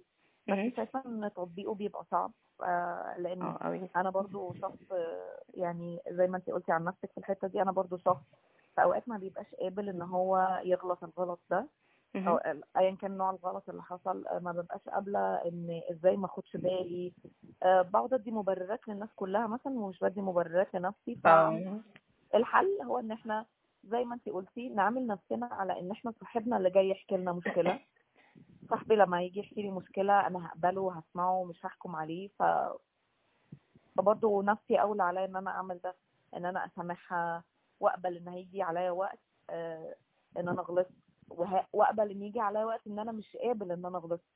يعني ده جزء من الحلقة اللي إحنا اتكلمنا فيها المرة اللي فاتت. آه وأعتقد إن ده هيحتاج شوية طبطبة كتير على الجزء اللي مش قابل مننا ده. آه،. طبطبة إزاي؟ يعني إن إحنا فعلا نقول كلام إيجابي لنفسنا. إيجابي يعني إيه؟ يعني مثلا أنا عارفة إن انت متضايقة انك غلطتي آه، وهي حاجة تضايق فعلا. آه، بس ومش هقول لك الكلام الكليشيه بتاع آه، بس إحنا بنتعلم وانت أيوة. كبرتي وانت مم. شطوره وان وان آه، خدنا حاجة. آه بالظبط بس تعالي أقول لك على حاجة تانية بجد. آه، لو ما كنتيش مريتي بده ما كنتيش هتعرفي حاجات معينة عن نفسك. أنا عارفة إن هو صعب وإن هو مؤلم ومش لازم أعدي بيه عشان أتعلم كل حاجة. مش لازم كل حاجة تبقى بألم بس في حاجات كده بتحصل في الواقع ملناش آه، مش هنعرف نغيرها خلاص. حتى لو في حاجات كان بإيدينا نغيرها وإحنا اخترنا اختيارات معينة. بس في الوقت ده هو ده اللي إحنا كنا شايفينه صح. ما عنديش حل غير إن أنا أقبل أحاول أسامح نفسي أحاول كمان إن أنا أقبل إن أنا الشخص السيء في روايتي وهيجي عليا وقت أبقى الشخص السيء في روايه أحدهم عشان إحنا بشر وبنغلط. صح إحنا هنحاول ما نغلطش هنحاول ما. نأذيش الناس على قد ما نقدر بس غصب عننا لو غلطنا هنحاول نصلح ونقبل إن جايز الشخص ما يقبلش اعتذارنا لأن في ناس ممكن ما يقبلوش اعتذارنا ممكن ما يبقوش عايزيننا في حياتهم تاني. مفيش مشكلة خالص إن إحنا نقبل إن الشخص ما يقبلش اعتذارنا نقبل إن هو مش خلاص مش قابل وجودي في حياته. فأنا. كمان محتاجة أقبل إن إن زي ما في شخص مش قابل مثلا اعتذاري إن أنا أقبل إن أنا كمان عملت اللي عليا عملت كل الحلول الممكنة المثال اللي إحنا قلناه في الحلقة اللي فاتت بتاع الكيكة. في الفرن. وفي الآخر برضو ال- ال- الكيكة اتحرقت. هعمل إيه؟ هحاول أخلي بالي. ولو ما عرفتش في الآخر خالص خالص بعد محاولات كتير ممكن. اشتري كيكة من بره. مش لازم أعملها بنفسي. خلاص. مش. لازم أصمم إن أنا أعمل الكيكة. أقبل إن أنا الشخص السيء في رواية أحدهم وإن أنا في أوقات الشخص السيء في روايتي أنا شخصيا حلوة النقطة الأخيرة دي. يعني مش بس إن أنا الشخص السيء في رواية أحدهم. إن أنا أحيانا هكون أنا الشخص السيء في روايتي أنا شخصيا يعني بالظبط. بحكي موقف هبقى معترف إن أنا كنت غلطان وأنا م- يعني مش عارفة أدافع عن نفسي في الحتة دي أنا فعلا كنت غلطان غلط شنيع مم. الموازنة ما بين إنك تكون رحيم مع نفسك بس في نفس الوقت تكون بتعترف بأخطائك حلو ده. تكون رحيم مع نفسك من خلال إنك تعترف بأخطائك. لأن أنت لو رحيم مع نفسك لدرجة إنك مش بتعترف بأخطائك حياتك هتبقى سيئة. يعني سيئة يعني هتلاقي نفسك بيحصل معاك مواقف أنت دايما شايف فيها إنك الطرف المظلوم عشان أنت مش قادر تعترف لنفسك إنك كنت ظالم في لحظة في- شوية مواقف تانية. أعتقد ده الموضوع حسب ما أنا بفكر فيه.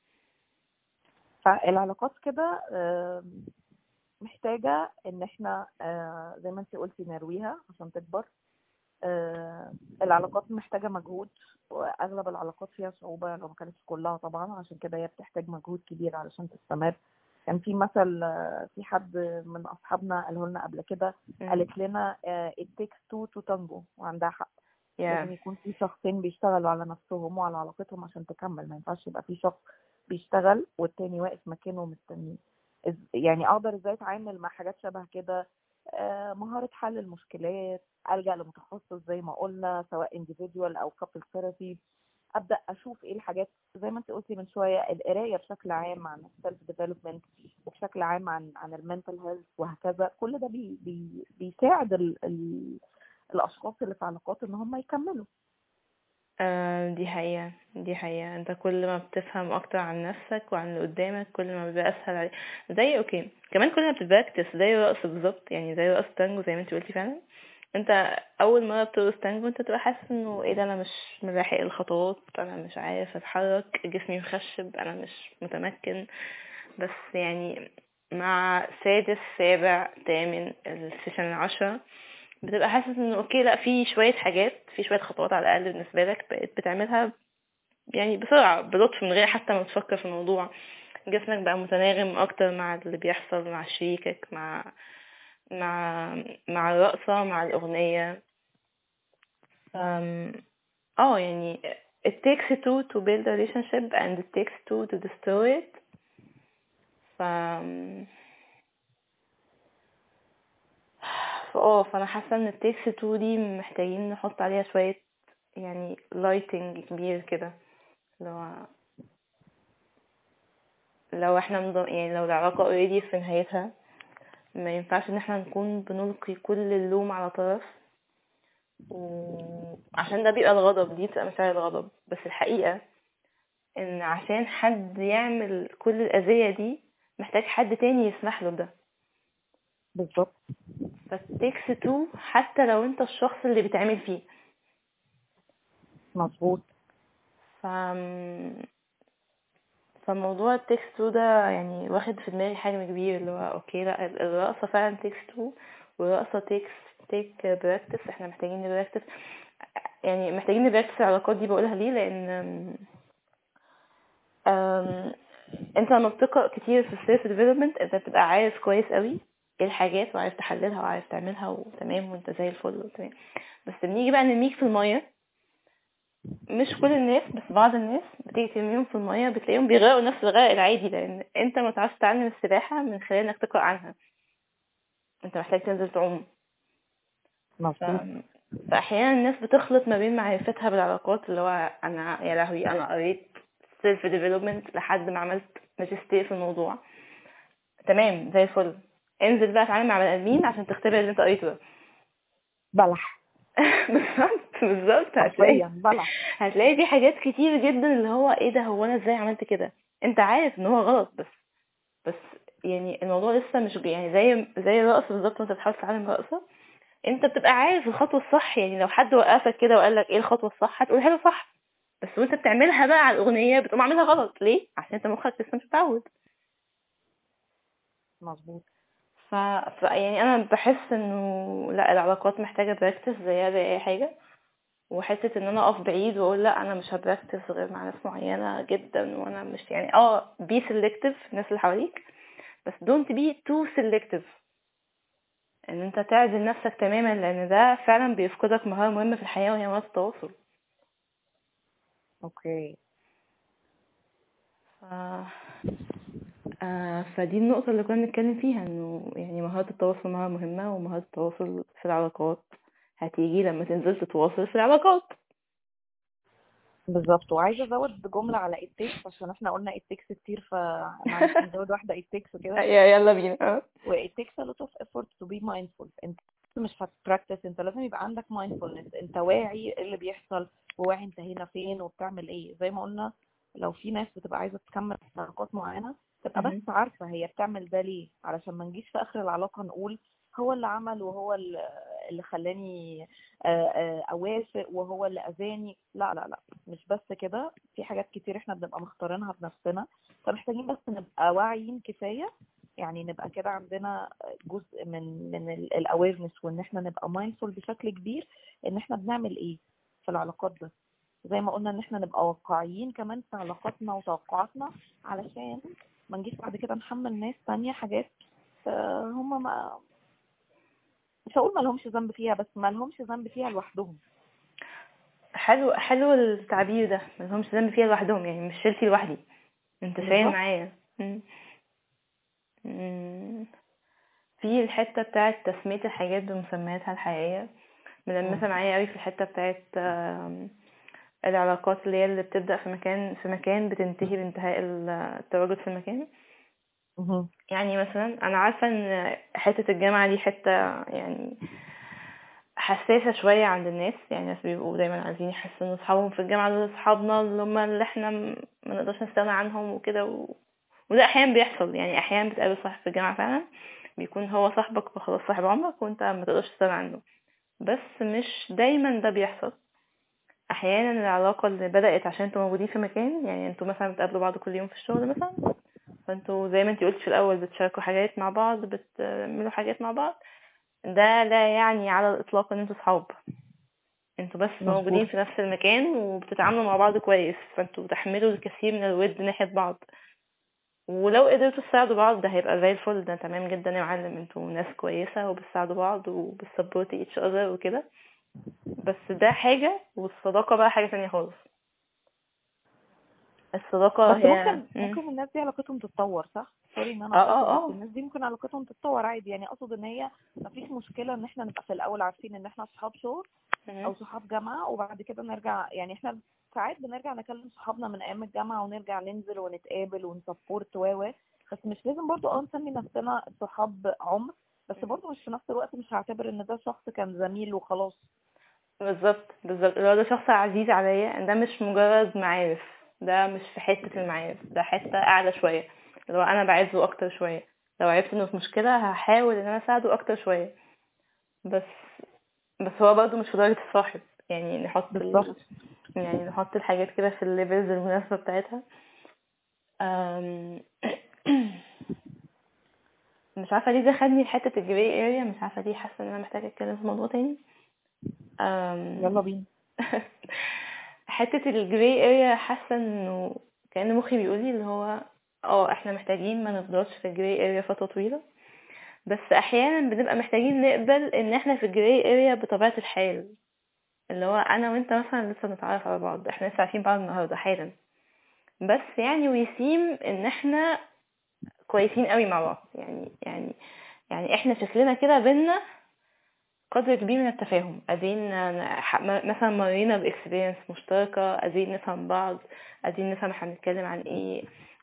الألفاظ بالنسبة لنا تحمل معنى مقارب. فيعني مثلا لما بقول لما بقول تفاح فأنت فاهم إن أنا بتكلم عن التفاح. طبعا الحاجات المعنوية بتبقى أكتر حيرة. يعني لما بتقول مثلا أنا غضبان الناس متبقاش فاهمة أنت غضبان يعني لأي مدى أنت حاسس بإيه. فاحيانا بتقابل حد بيبقى الحاجات دي بالنسبة له اللي هو قريبة.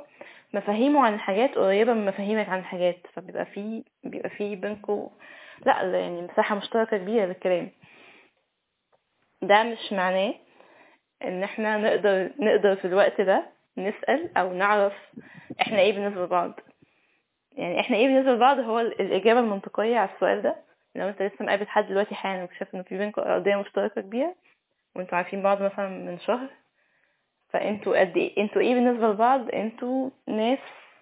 ليهم بوتنشال كبير جدا بس الإجابة الحقيقية على السؤال ده هو إحنا ما نعرفش. وفي حاجة مديري كان قالها مرة يعني مديري السابق وأنا يعني علمت في دماغي جامد. يعني it's okay okay إن إحنا نقول إحنا ما نعرفش. بدل ما نحط حاجة نحط label على حاجة ونتعامل على الأساس ده وإحنا مش عارفين إيه هي طبيعة الحاجة فنلاقي نفسنا بنعك الدنيا.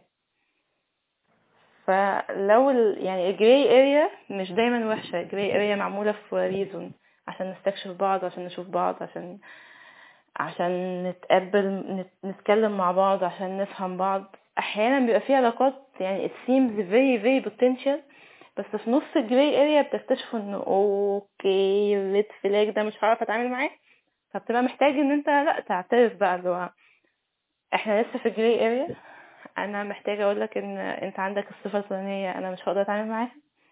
فأنت you need إن أنت أيضا نشتغل عليها سوا أو إن إحنا مش هقدر أكمل في العلاقة دي. ف... فأنا بس بحس إنه أحيانا لما بنسأل سؤال أنا إيه بالنسبة لك؟ ما بنبقاش مستعدين نتقبل ان في بجد أو مواقف بيبقى فيها أنا مش عارف أنت إيه بالنسبة لي؟ أنا لسه مش عارف أنت إيه بالنسبة لي؟ إحنا لسه too soon إن إحنا نسأل السؤال ده. طب too soon ده اللي هو وقت قد إيه تقريبا؟ ما هو too soon دي بتختلف على حسب أنتوا بتتقابلوا قد إيه وعلى حسب العلاقات دي بنفتحها قد إيه. يعني مثلا هتكلم عني أنا في ال في ال في ال measure الخاص اللي أنا حاطه ليا مثلا. ف فال measure ده مش مش exact measure يعني ما بمشيش عليه بالملي بس مثلا أنا قابلت حد مثلا وقعدنا مثلا نتكلم كام ساعة. واتكلمنا مثلا خرجنا مثلا مرتين تلاتة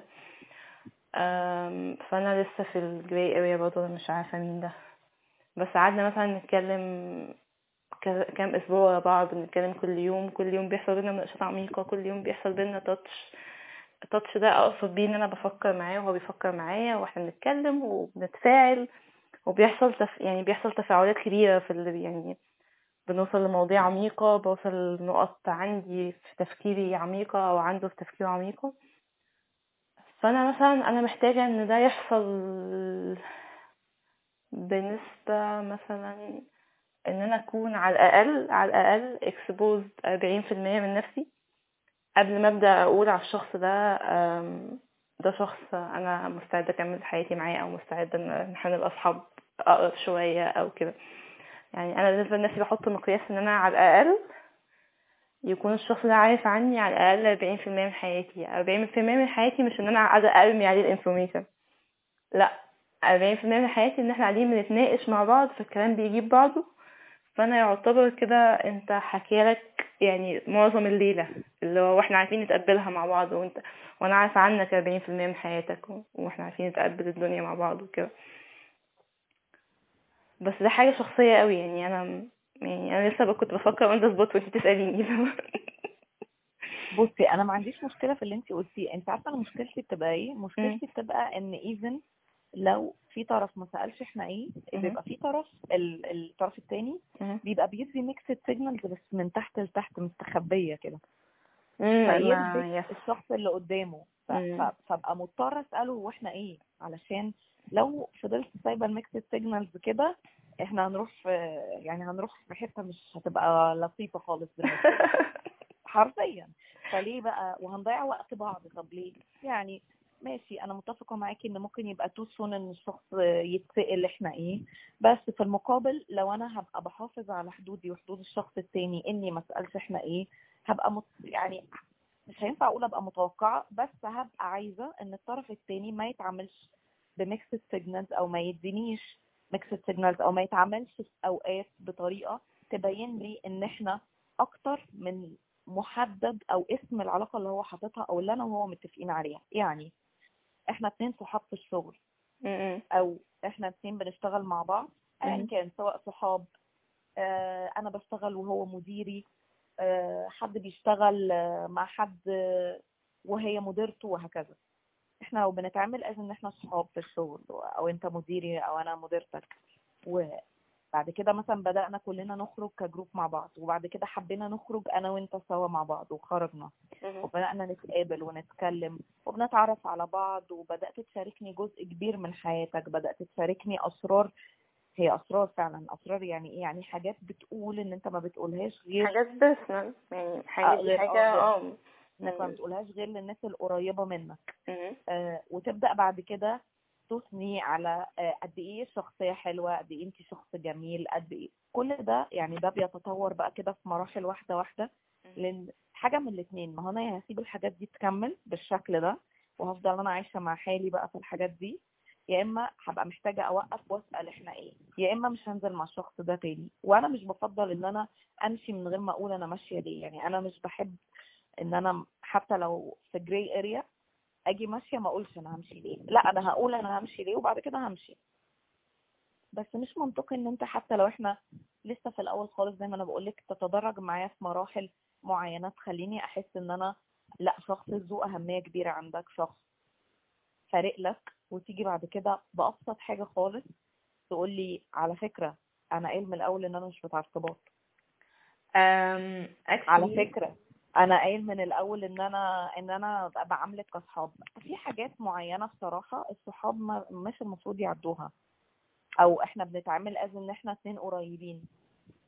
يس طبعا على حسب عمق العلاقة. أنا فاهمة إن إحنا في ناس صحابنا ممكن نبقى قريبين منهم أكتر من ناس تانيين بس ده مش معناه إن أنت تبدأ تديني mixed signals وتبقى بتطالبني إن أنا ما أسألش عشان ده too soon خالص واللي هو انت اللي هو اللي هو بنت انت غدارة. هو جاي تسأليني دلوقتي إحنا إيه؟ لا انت غدارة. لا ما هو ما هو يا إما إحنا هنفضل كده وده هيبقى بالنسبة لي أنا ده هيبقى بيأذيني. آه يا إما آم، يا إما لازم وأنا وأنا بصراحة أنا قلت لك الحلقة اللي فاتت وطول عمري بقول أنا مش شخص بيقول مش بيعرف يسكت لازم يسأل إحنا إيه هقول لك مفهومة برضه لا لا لا أنا مع إن الشخص يسأل. يعني أنا مع فعلا يبقى مسحوب من لسانه أنا يعني أنا مع إن إحنا يعني بص أصل هقول لك حاجة. إحنا لما بنتكلم إحنا بن بنبين نفسنا بنظهر نفسنا. يعني أنت لما طول ما أنت ساكت أنا أنا مش شايفك أنا فعلا ما أعرفكش. بس انت لما بتتكلم أنا ببدأ أعرفك. أنا بس مع حتة إن إن أنا لما أسأل سؤال ويتجاوب عليا أنا ما أعرفش أبقى متقبل حتة إن أنا ما أعرفش.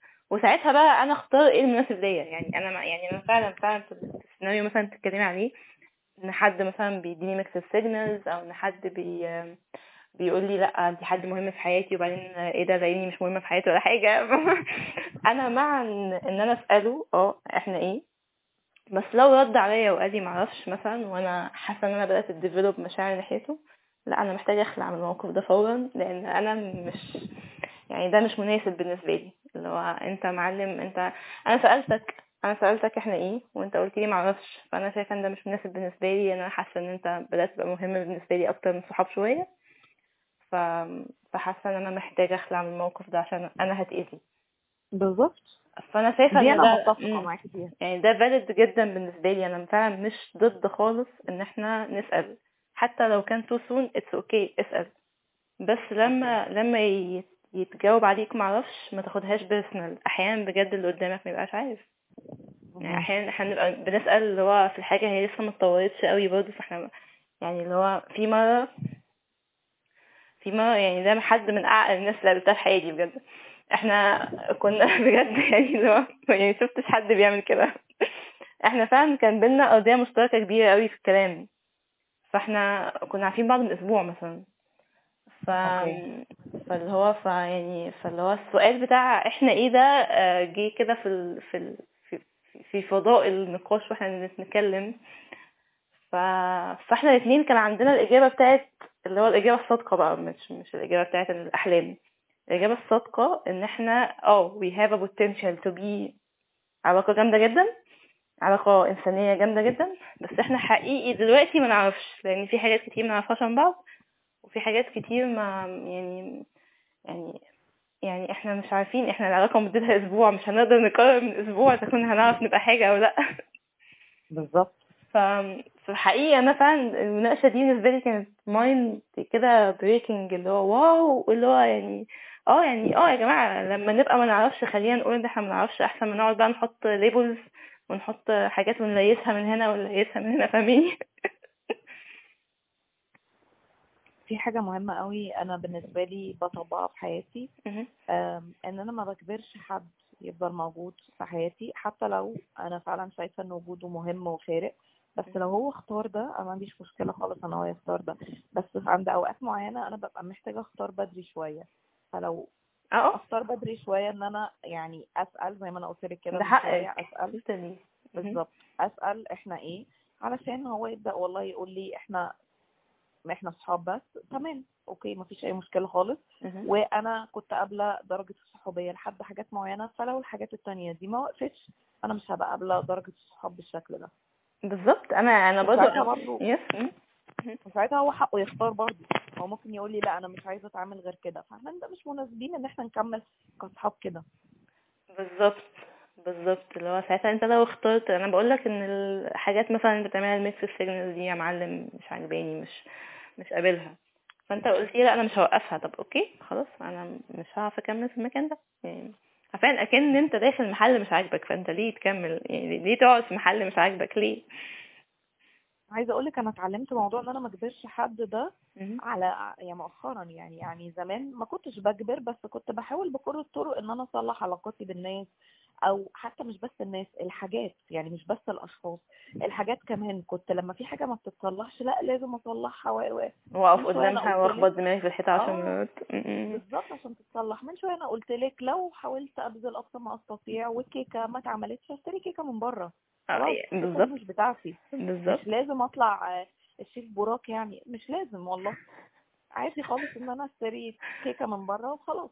بس لا يعني أنا فعلا اتعودت مؤخرا إن أنا ما أجبرش حد ولا أجبر حاجة إن هي تبقى موجودة ولا أجبر حد إن هو يكمل في ريليشن هو مش عايزها أو حد يكمل في حياتي. حتى لو أنا كنت شايفة إن قد إيه مثلا وجود الشخص ده مهم في حياتي ووجودي أنا كمان مهم في حياة الشخص ده.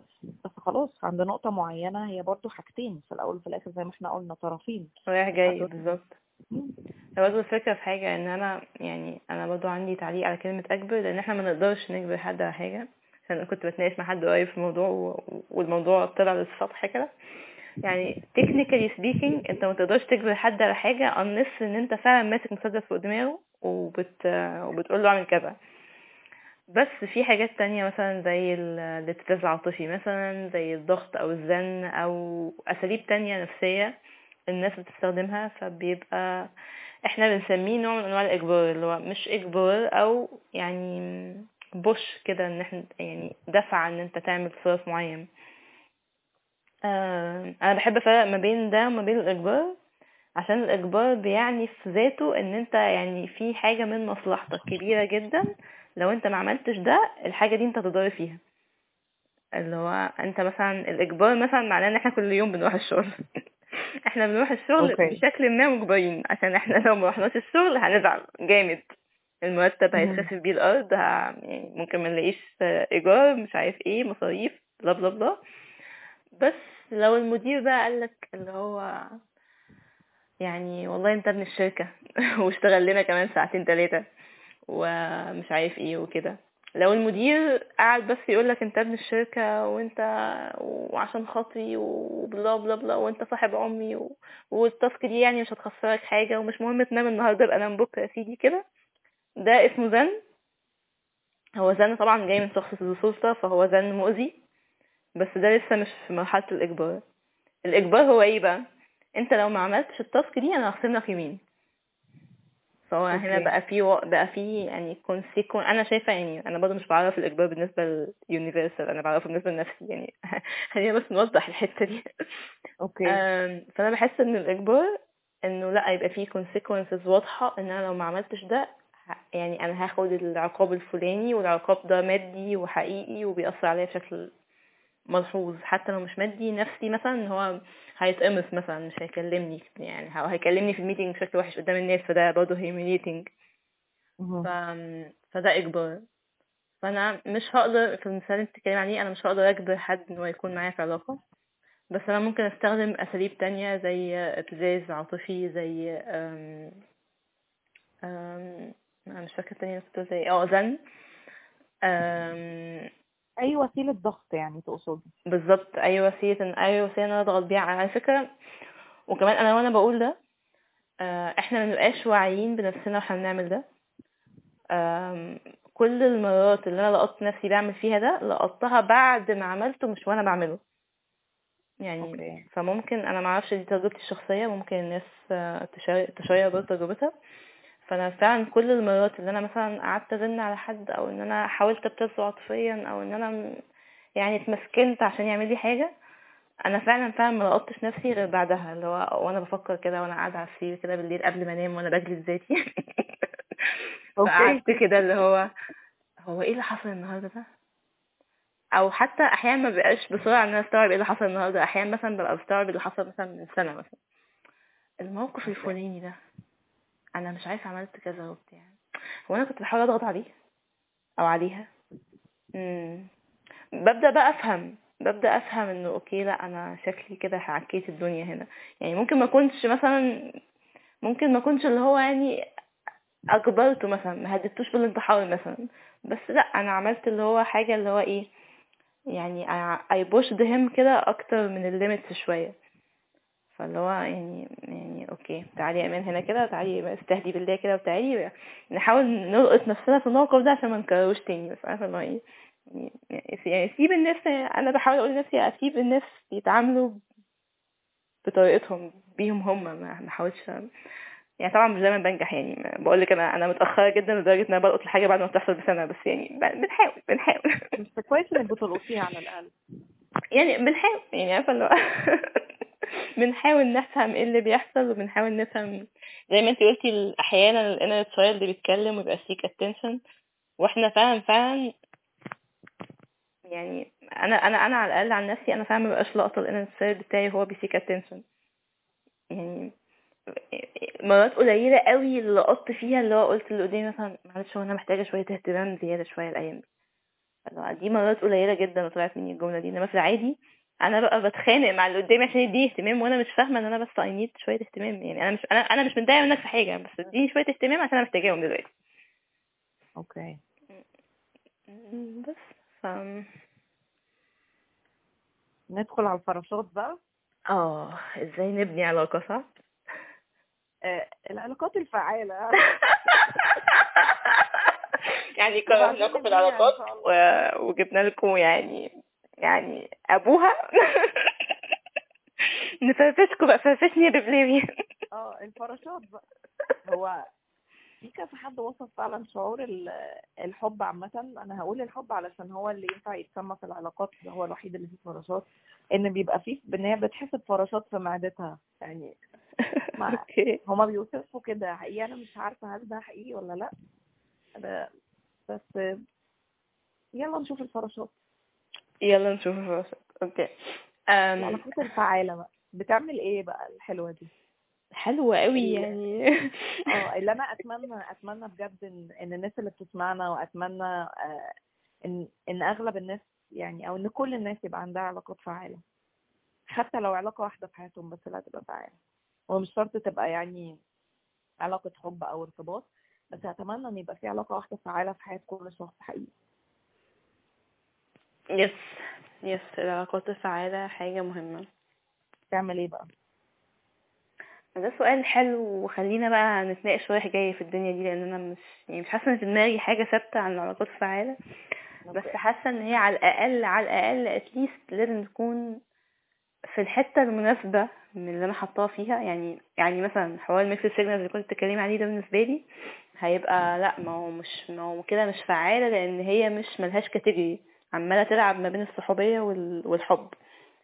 فملهاش category دي عندي عاملة alarming جدا طول الوقت. فاللي هو لا دي مش يعني دي مش دي مش فعالة. فأنا بالنسبة لي العلاقات الفعالة هي العلاقة اللي أنا عارفة أصنفها في الحتة في الحتة ال- اللي أنا والطرف التاني متفقين على نفس الحاجة. والعلاقة اللي بتديني الاحتياجات اللي أنا محتاجاها من العلاقة. يعني إيه الاحتياجات اللي أنا محتاجاها من العلاقة؟ عشان الموضوع نسبي جدا. يعني كل حد بيحتاج حاجة مختلفة من العلاقة. يعني أنا. مثلا في العلاقات الإنسانية ان جنرال بحتاج level معين من ال connection أو ال deepness في الكلام. يعني إيه connection أو deepness في الكلام؟ يعني أنا مش يعني مش مش مش ألطف حاجة بالنسبة لي أو مش المناسب بالنسبة لي إن السؤال عندي يكون آه، إزيك؟ عاملة إيه؟ الحمد لله.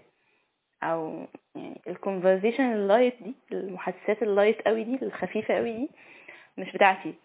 اللي هو أنا أحب كده الشخص اللي هو يخش لي بمشكلته ويخش لي يعني احب يعني أحب الحاجة ال ال ال ال ال اسمها بيسموها الأكل الحرش كده.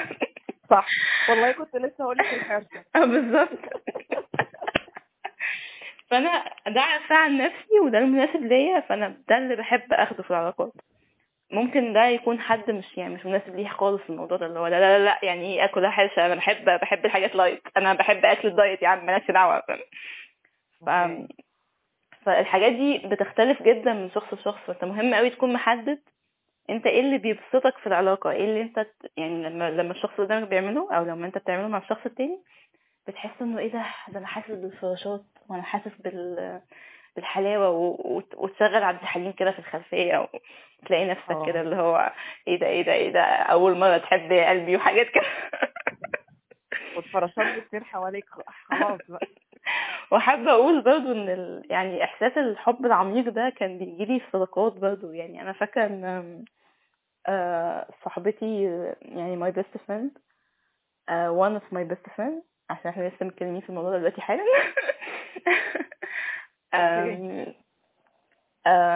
كانت جت قعدت معايا فترة. أنا فاكرة إن أنا الفترة دي لم أكن أشعر بالوحدة على الإطلاق. يعني اللي هو يعني يا سلام اللي هو الواحد كده عارف إن أنا هروح أو يعني ه...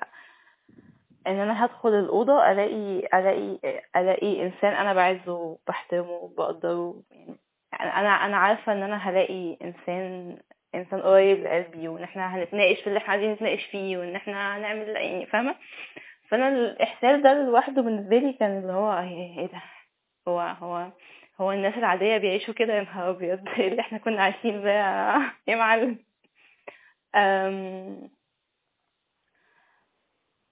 ف... فأنا بس حابة highlight حتة إنه يعني آه الحب أكتر حاجة بتبقى مؤثرة أكتر انك تلاقي في حياتك فعلا فعلا من أكتر الحاجات المؤثرة. بس الصداقات كمان عليها عامل كبير جدا وخصوصا العلاقات ال deep في الصداقات اللي هو صاحبك اللي فعلا بي... بيديك من العلاقة اللي أنت محتاجه. سواء وات بقى اللي أنت محتاجه. ممكن يكون أنت محتاجه إن أنت تلاقيه لما تكون في موقف شدة. اللي هو أنا عملت حادثة على الطريق فتعالى فده ممكن يكون ده اللي أنت محتاجه. فأنت لو صاحبك بيقدم لك ده لأ يعني قدر علاقتك بصاحبك جدا. يعني دي حاجة مهمة قوي آه آه تاني ده اللي في دماغي عن الموضوع. انتي بقى إيه فكرتك عن العلاقات الفعالة؟ أوكي العلاقات الفعالة بالنسبة لي وأنا بقول بالنسبة لي فأي حد هيعرف العلاقة الفعالة بالنسبة له هيبقى بالنسبة له هو من وجهة نظره هو. أكيد. فالعلاقات الفعالة هي اللي أنا بحبها وفي نفس الوقت وأنا بحبها تكون بتبسطني وتكون بتشبعني بتسدد احتياجاتي أنا بتحفظ احترامي لنفسي أنا. بتكون مستمرة بشكل مريح بالنسبة لي أنا بالظبط. وبالنسبة للطرف الثاني هي دي. بقى اللي هقدر أقول فيها أنا وهو أنا والآخر. لكن احتياجاتي أو احترامي لنفسي بتوعي أنا. مهم. يعني أنا ممكن أكون مثلا اللي بيحفظ لي احترامي لنفسي مثلا أنا شخص ما يقبلش إن حد يشتمه ما يقولوش يا ابن كذا مثلا. في ناس. تانيين اللي هو بالنسبة لهم لا عادي يا معلم إيه المشكلة؟ لا ما هو ده. بالنسبة لي أنا مثلا ده مش مناسب. مش شرط يبقى مناسب للطرف التاني. صح. يعني مش لازم في احترامي لنفسي يبقى الطرف التاني متفق معايا على ده. بس من واجب. الطرف التاني إن هو يبقى شايف أنا حاطة حدود عاملة إزاي. الباوندريز مهمة جدا وإحنا هنجيلها كمان شوية. بس أنا حاطة حدود عاملة إزاي؟ هو واجب عليه إن هو يحترمها. وأنا بقول واجب دلوقتي أقصد إن هو واجب. ما أقصدش أي حاجة تانية غير إنه واجب. بالظبط يعني مش, اللي هو حلاوة لأ روح. آه لأ يعني آه عادي. لأ مش عادي. لأ مش بالظبط. مش أنا جاي مثلا أعمل فيك جميلة لأ معلم ده واجبك. ده اللي هو بالظبط. ده ألف ب. بتلبي احتياجاتي أنا. احتياجات بقى ايا كان الاحتياجات دي هي إيه؟ بشكل عام زي ما أنت قلتي إن أنا أستمع بشكل عميق إن أنا آآ آآ مثلا أحس إن أنا مطمنة إن إن. حاجات كتير قوي. طيب فكرة أصلا إن إن العلاقة بقى تكون مستمرة بشكل مريح هي هتلبي احتياجاتي أنا وهتحفظ احترامي لنفسي. أنا العلاقة تكون مستمرة بشكل مريح للطرفين.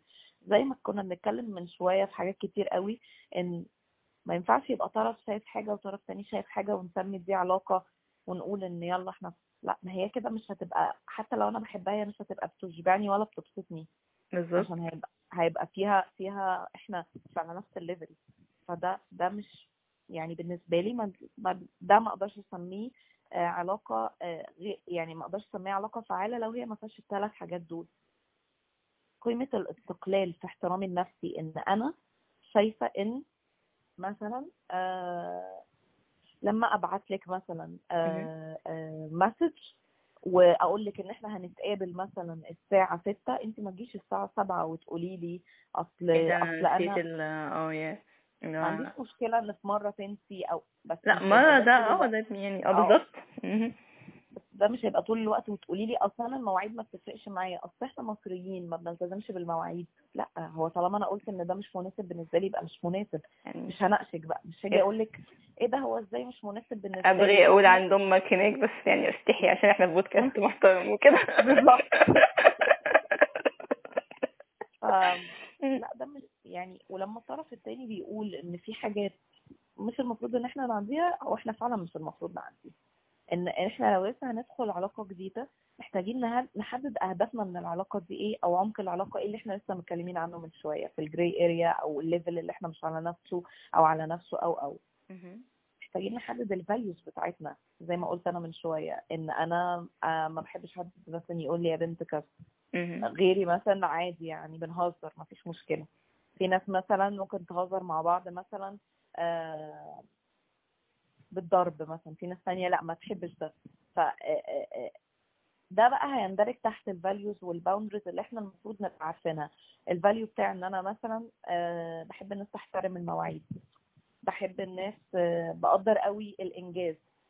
إن. الشخص بيبقى طموح وبيعمل حاجات بنفسه وبحب برضو اللي يقدر فيا ده مثلا. ال boundaries بقى بشكل عام لازم تكون واضحة وواضحة بمعنى كلمة واضحة.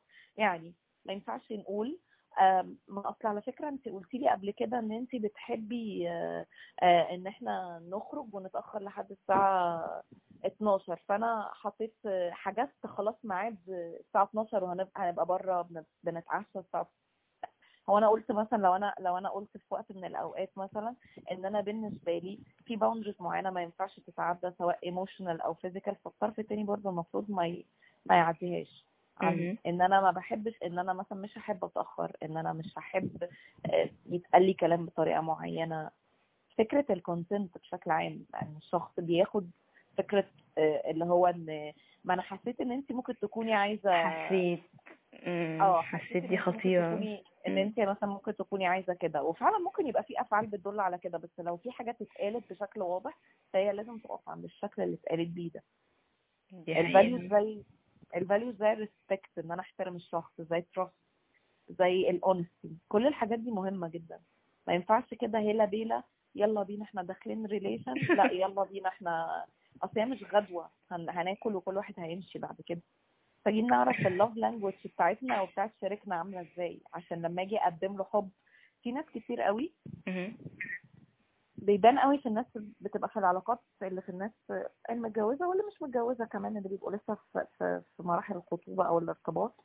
إن هي مثلا هو أول حاجة مثلا تقول إيه ده أنا قعدت مثلا قعدت أسمعه كتير جدا جدا جدا ولما سمعت مشاكله في. الآخر قلت له آه معلش ما تزعلش. وهو اعتبر إن ده آه تقليد وإن هو ده مش هو ده اللي هو عايزه. أمال هو كان عايز إيه مثلا في حاجة زي كده؟ لأ هو بيحب مثلا إن هو بيحكي حاجة زي كده إن أنا أطبطب أو ان أنا احضنه مثلا.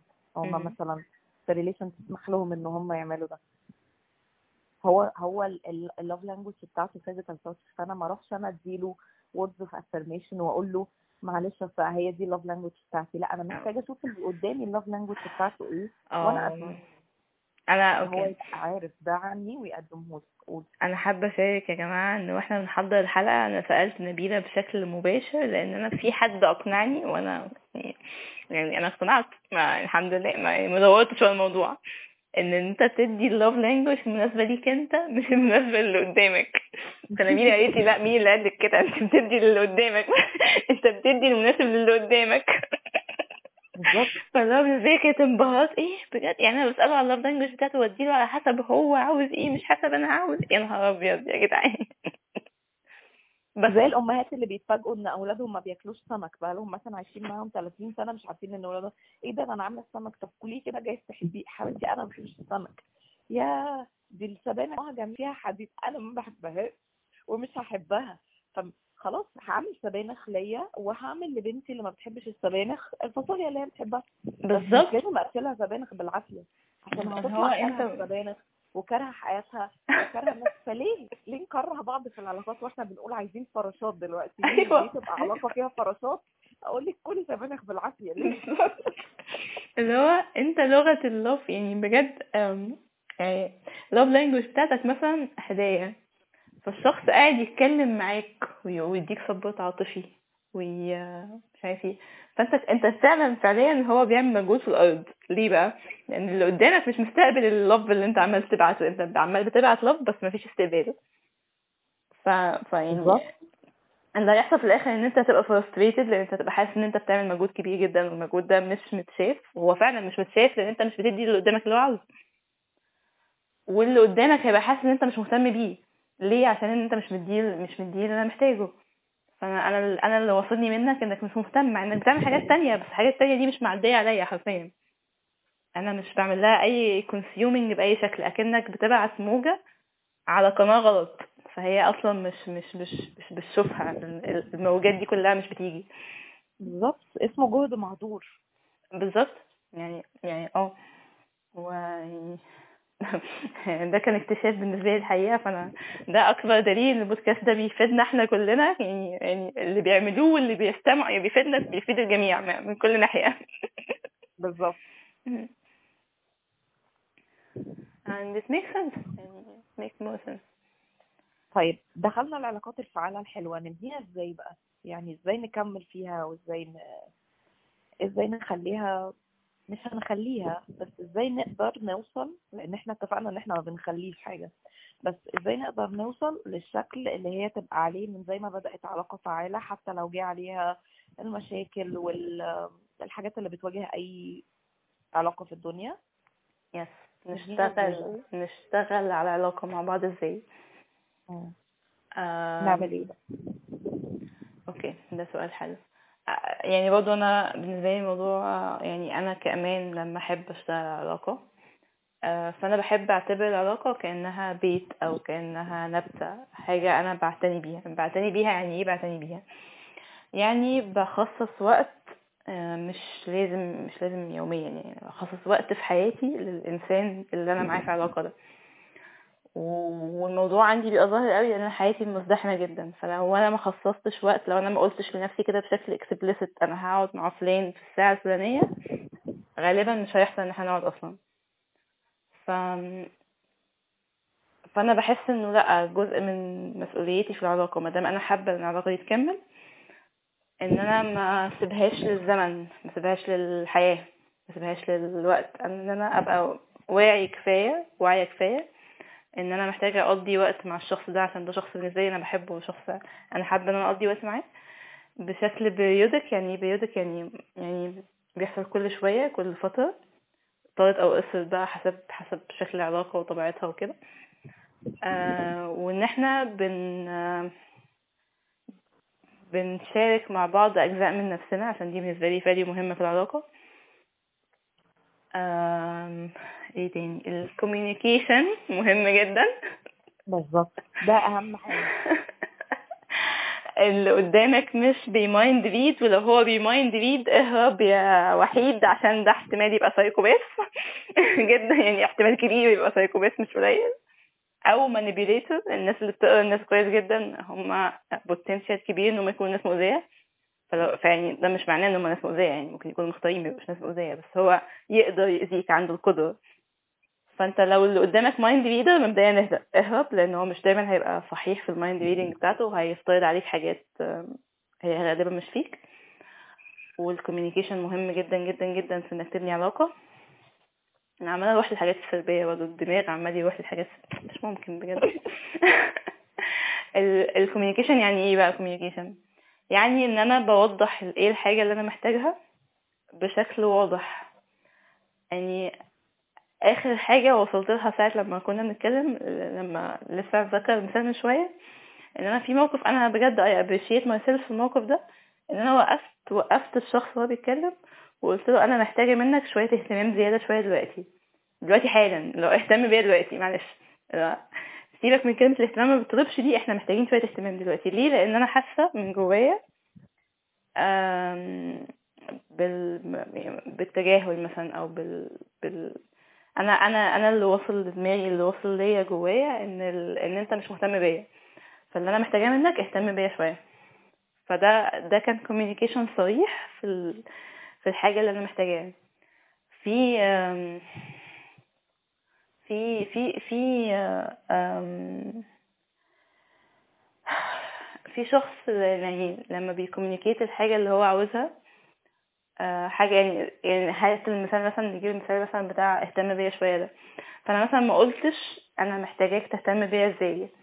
فانت ال communication محتاج يبقى واضح. يعني أنا عشان أنا بس يعني ملخصة الموقف اللي حصل فأنا يعني الشخص التاني assume يعني عارف ال context بس أنت وأنت بتقول. اللي قدامك يهتم بيك لو هو مش لو أنتوا مش عارفين بعض مثلا أو كده. فأنت محتاج توضح يعني إيه يهتم بيك. يعني يهتم بيك دي اللي هو أجيب لك ورد طيب يعني أجيب لك شوكولاتة. يعني أقعد معاك أكتر أتكلم معاك أكتر أعمل إيه عشان أهتم بيك؟ فأنت محتاج توضح للي قدامك حاجة زي كده. ال communication مهم قوي في الحاجات دي لأن أحيانا كتير بيحصل إن أنت بتقول اللي قدامك مثلا اهتم بيها شوية وهو بيروح يجيب لك ورد وهو بي assume إن هو كده اهتم بيك. بس أنت ما يعني الورد ده ما عداش عليك أصلا هو الورد ده بالنسبة لك كان مستفز أكتر ما كان بيصلح حاجة. okay. ف فاحنا محتاجين نبقى واضحين في الحاجات اللي إحنا محتاجينها لأن الحاجات بتحمل معاني مختلفة بالنسبة للناس المختلفة. مظبوط. آه يعني نخصص وقت ونبقى واضحين مع بعض في ال communication بتاعنا. ونقبل نقبل الحلقة اللي فاتت إن الحاجات مش هتمشي perfect حتى وإحنا عاوزينها تمشي perfect إن إحنا يعني كان في جملة حلوة قوي للدكتور هاوس. دكتور هاوس ده مسلسل بيتكلم عن عن الدكاترة والطب وكده. هو دكتور في آه. علم التشخيص فكان بيقول إن أنت وأنت بتختار مهنتك كطبيب لازم تقبل إن أنت في يوم من الأيام هتكون سبب في وفاة حد وأنت فعليا هتكون قتلته. لأن أنت غلطت. يعني يعني يعني يعني ده ملوش حل وملوش مفر ومفيش أي work around حواليه. فاحنا بنختار ندخل علاقات مع حد لازم نقبل ان إحنا هنكون يعني في مرة من المرات هنكون أذيناه. يعني في مرة من المرات أنا هكون أذيتك تصرفي هيكون أذاك. وده ملوش حل وملوش working around. هو بيحصل وهيحصل طول ما إحنا مختارين ان إحنا نتواصل مع بعض. إحنا بنحاول نعمل إيه في التواصل لما بيكون صريح؟ بنحاول نقلل قدر الأذى ده قدر الإمكان بس ده مش معناه إنه بيختفي. يعني مش معناه إن أنت يعني الشخص ده عمره ما اذاني لو هو عمره ما أذاك فعلا يبقى أنتوا غالبا مش في علاقة. يعني ده ده ده معنى إن هو عمره ما أذاك إن أنتوا متجنبين بعض تماما لدرجة إن مفيش أصلا انتراكشن بيحصل ما بينكم فمفيش اذيه بتحصل. أم ف يعني فنهتم بالوقت ونهتم بال بإن إحنا نبقى صريحين ونقبل إن إحنا هنأذي الطرف التاني ده طبيعي وساعتها نتيك responsibility for our actions ونعتذر عن الأذى اللي حصل ونحاول نلاقي طريقة إن إحنا ما الأذى ما يتكررش تاني فإحنا رجعنا تاني للكوميونيكيشن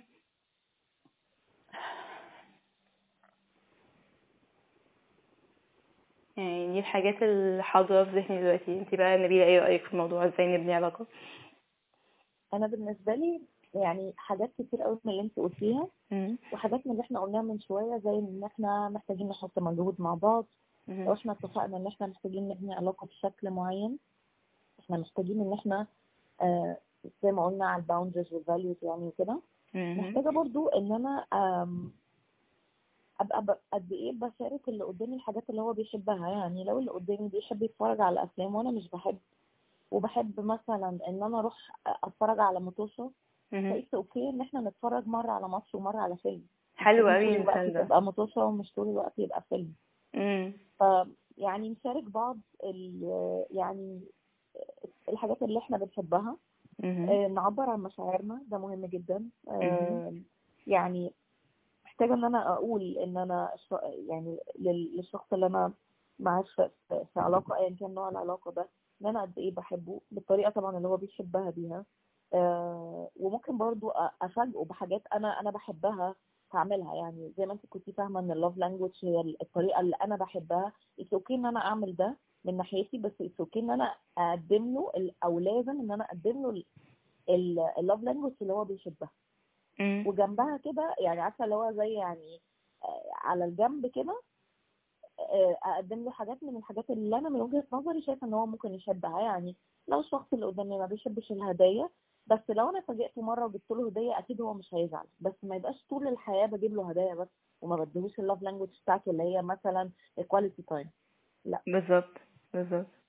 مهم ال communication زي ما انت قلتي ده مهم جدا. مهم إن أنا أبدأ إن أنا أقول للشخص حاجات عني واحدة واحدة. مش لازم أول لسه شخص أنا لسه عارفه امبارح أقعد أحكي له حكايات جدي وحكايات خالي وعمي. لازم. بالظبط بس ممكن أبدأ بحاجات بسيطة وهو كمان يبدأ معايا يقول لي الحاجات اللي هو بيحبها وهكذا. الموضوع يبقى ماشي واحدة واحدة كده يعني بالتدريج. بالهداوة يعني كل حاجة تتاخد مم. بالظبط المهم قوي بقى إن أنا أكون متواجدة. ما ينفعش وأبقى ما أكون أكون متاحة مش طول الوقت بس أبقى متواجدة ومتاحة علشان أنا مش هعرف أدي للطرف التاني آه وقت ولا مجهود لو أنا مش موجودة. يعني ما ينفعش إن أنا أبقى بحب حد أو ببقى مثلا بقول إن الشخص ده مهم في حياتي وأنا مش موجودة مش بس موجودة معاه في مواقف مادية يعني مش موجودة معاه بس وهو بيمر بظرف صعب أو مش موجودة معاه وهو مثلا رايح يشتري مثلا آه، عربية لو مثلا. هو. آه مثلا أو لو هو مثلا رايح يعزل أو أو لا مش بس كده أبقى موجود بشكل عام يعني الموقف اللي انت قلتيه من شوية عن صاحبتك إن هي موجودة حتى لو مش هتتكلموا في حاجة بس انت. عارفة ان هي موجودة وده لو. هيودينا عند حاجة يعني أنا قلت كده دلوقتي التعبير عن المشاعر قلت إن إحنا نتكلم في الحاجات اللي إحنا شبه بعض فيها نعمل الحاجات المشتركة مع بعض ال communication بشكل عام وإن أنا أبدأ open up معاه واحدة واحدة وإن أنا أبدأ أكون موجود ومتاح ال- القرب فده بيودينا لحاجة بقى يعني هي شائكة اللي. هي ال long distance relationship آه هل أنا أموت في؟ الشائك أيوه أموت في الشائك أحب الشائك قد عينيا آه. مم. مم. لأن أنا أنا أنا حبيت بصراحة من وجهة نظري ما أعرفش ده يعني حس- حسيت إن هي من العلاقات اللي, اللي إحنا نقدر نو- نوصفها إن هي ممكن تبقى في العلاقات بجد ال- الفعالة مش لازم دي تبقى مدمرة ولا تبقى محطمة لأ مش لازم لا لا مين مين مين اللي classified as مدمرة ومح... مين مين قال يعني؟ في ناس بتبقى شايفة كده بتبقى شايفة أنت مش معايا أنت مش ع... صح هي ممكن تبقى إن أنت مش معايا مش مكانيا على فكرة هي ممكن يبقى قصدها إن أنت مش معايا إنك ما بتسألش إنك مش موجود فهو ده ما بيبنيش إحنا لسه قايلين البنى من شوية القرب الألفة ال communication بس أعتقد إن الناس اللي بتقول أنت مش موجود مش معناها إن أنت مش موجود مكانيا. على الأقل آه في العلاقات القريبة على الأقل آه. موجود معنويا. أعتقد ده اللي بيبقى قصدهم عليه. فال long distance relationship. هي بتكون صعبة من وجهة نظري. بس ممكن تنجح. أنا شايفة كده. هي صعبة. هي فيها challenging هي فيها challenge كبير. حتة يعني okay يعني كملي الأول وجهة نظرك وأنا هبدأ. يعني عشان الموضوع فتح في دماغي جامد فكملي وجهة نظرك الأول. okay. هي صعبة بس أنا مش ببقى شايفة إن هي مش معناها إن هي مش بتنجح. لأ هي ممكن تنجح. بصراحة من تجربتي الشخصية شفت حواليا ناس كانوا في long distance relationship وللأسف ما نجحتش. يعني أغلب اللي أنا شفتهم لو هنقول مثلا من أصل خمسة ممكن أكون شفت إن في علاقة أو اتنين بس اللي نجحوا الباقي لأ. أوكي.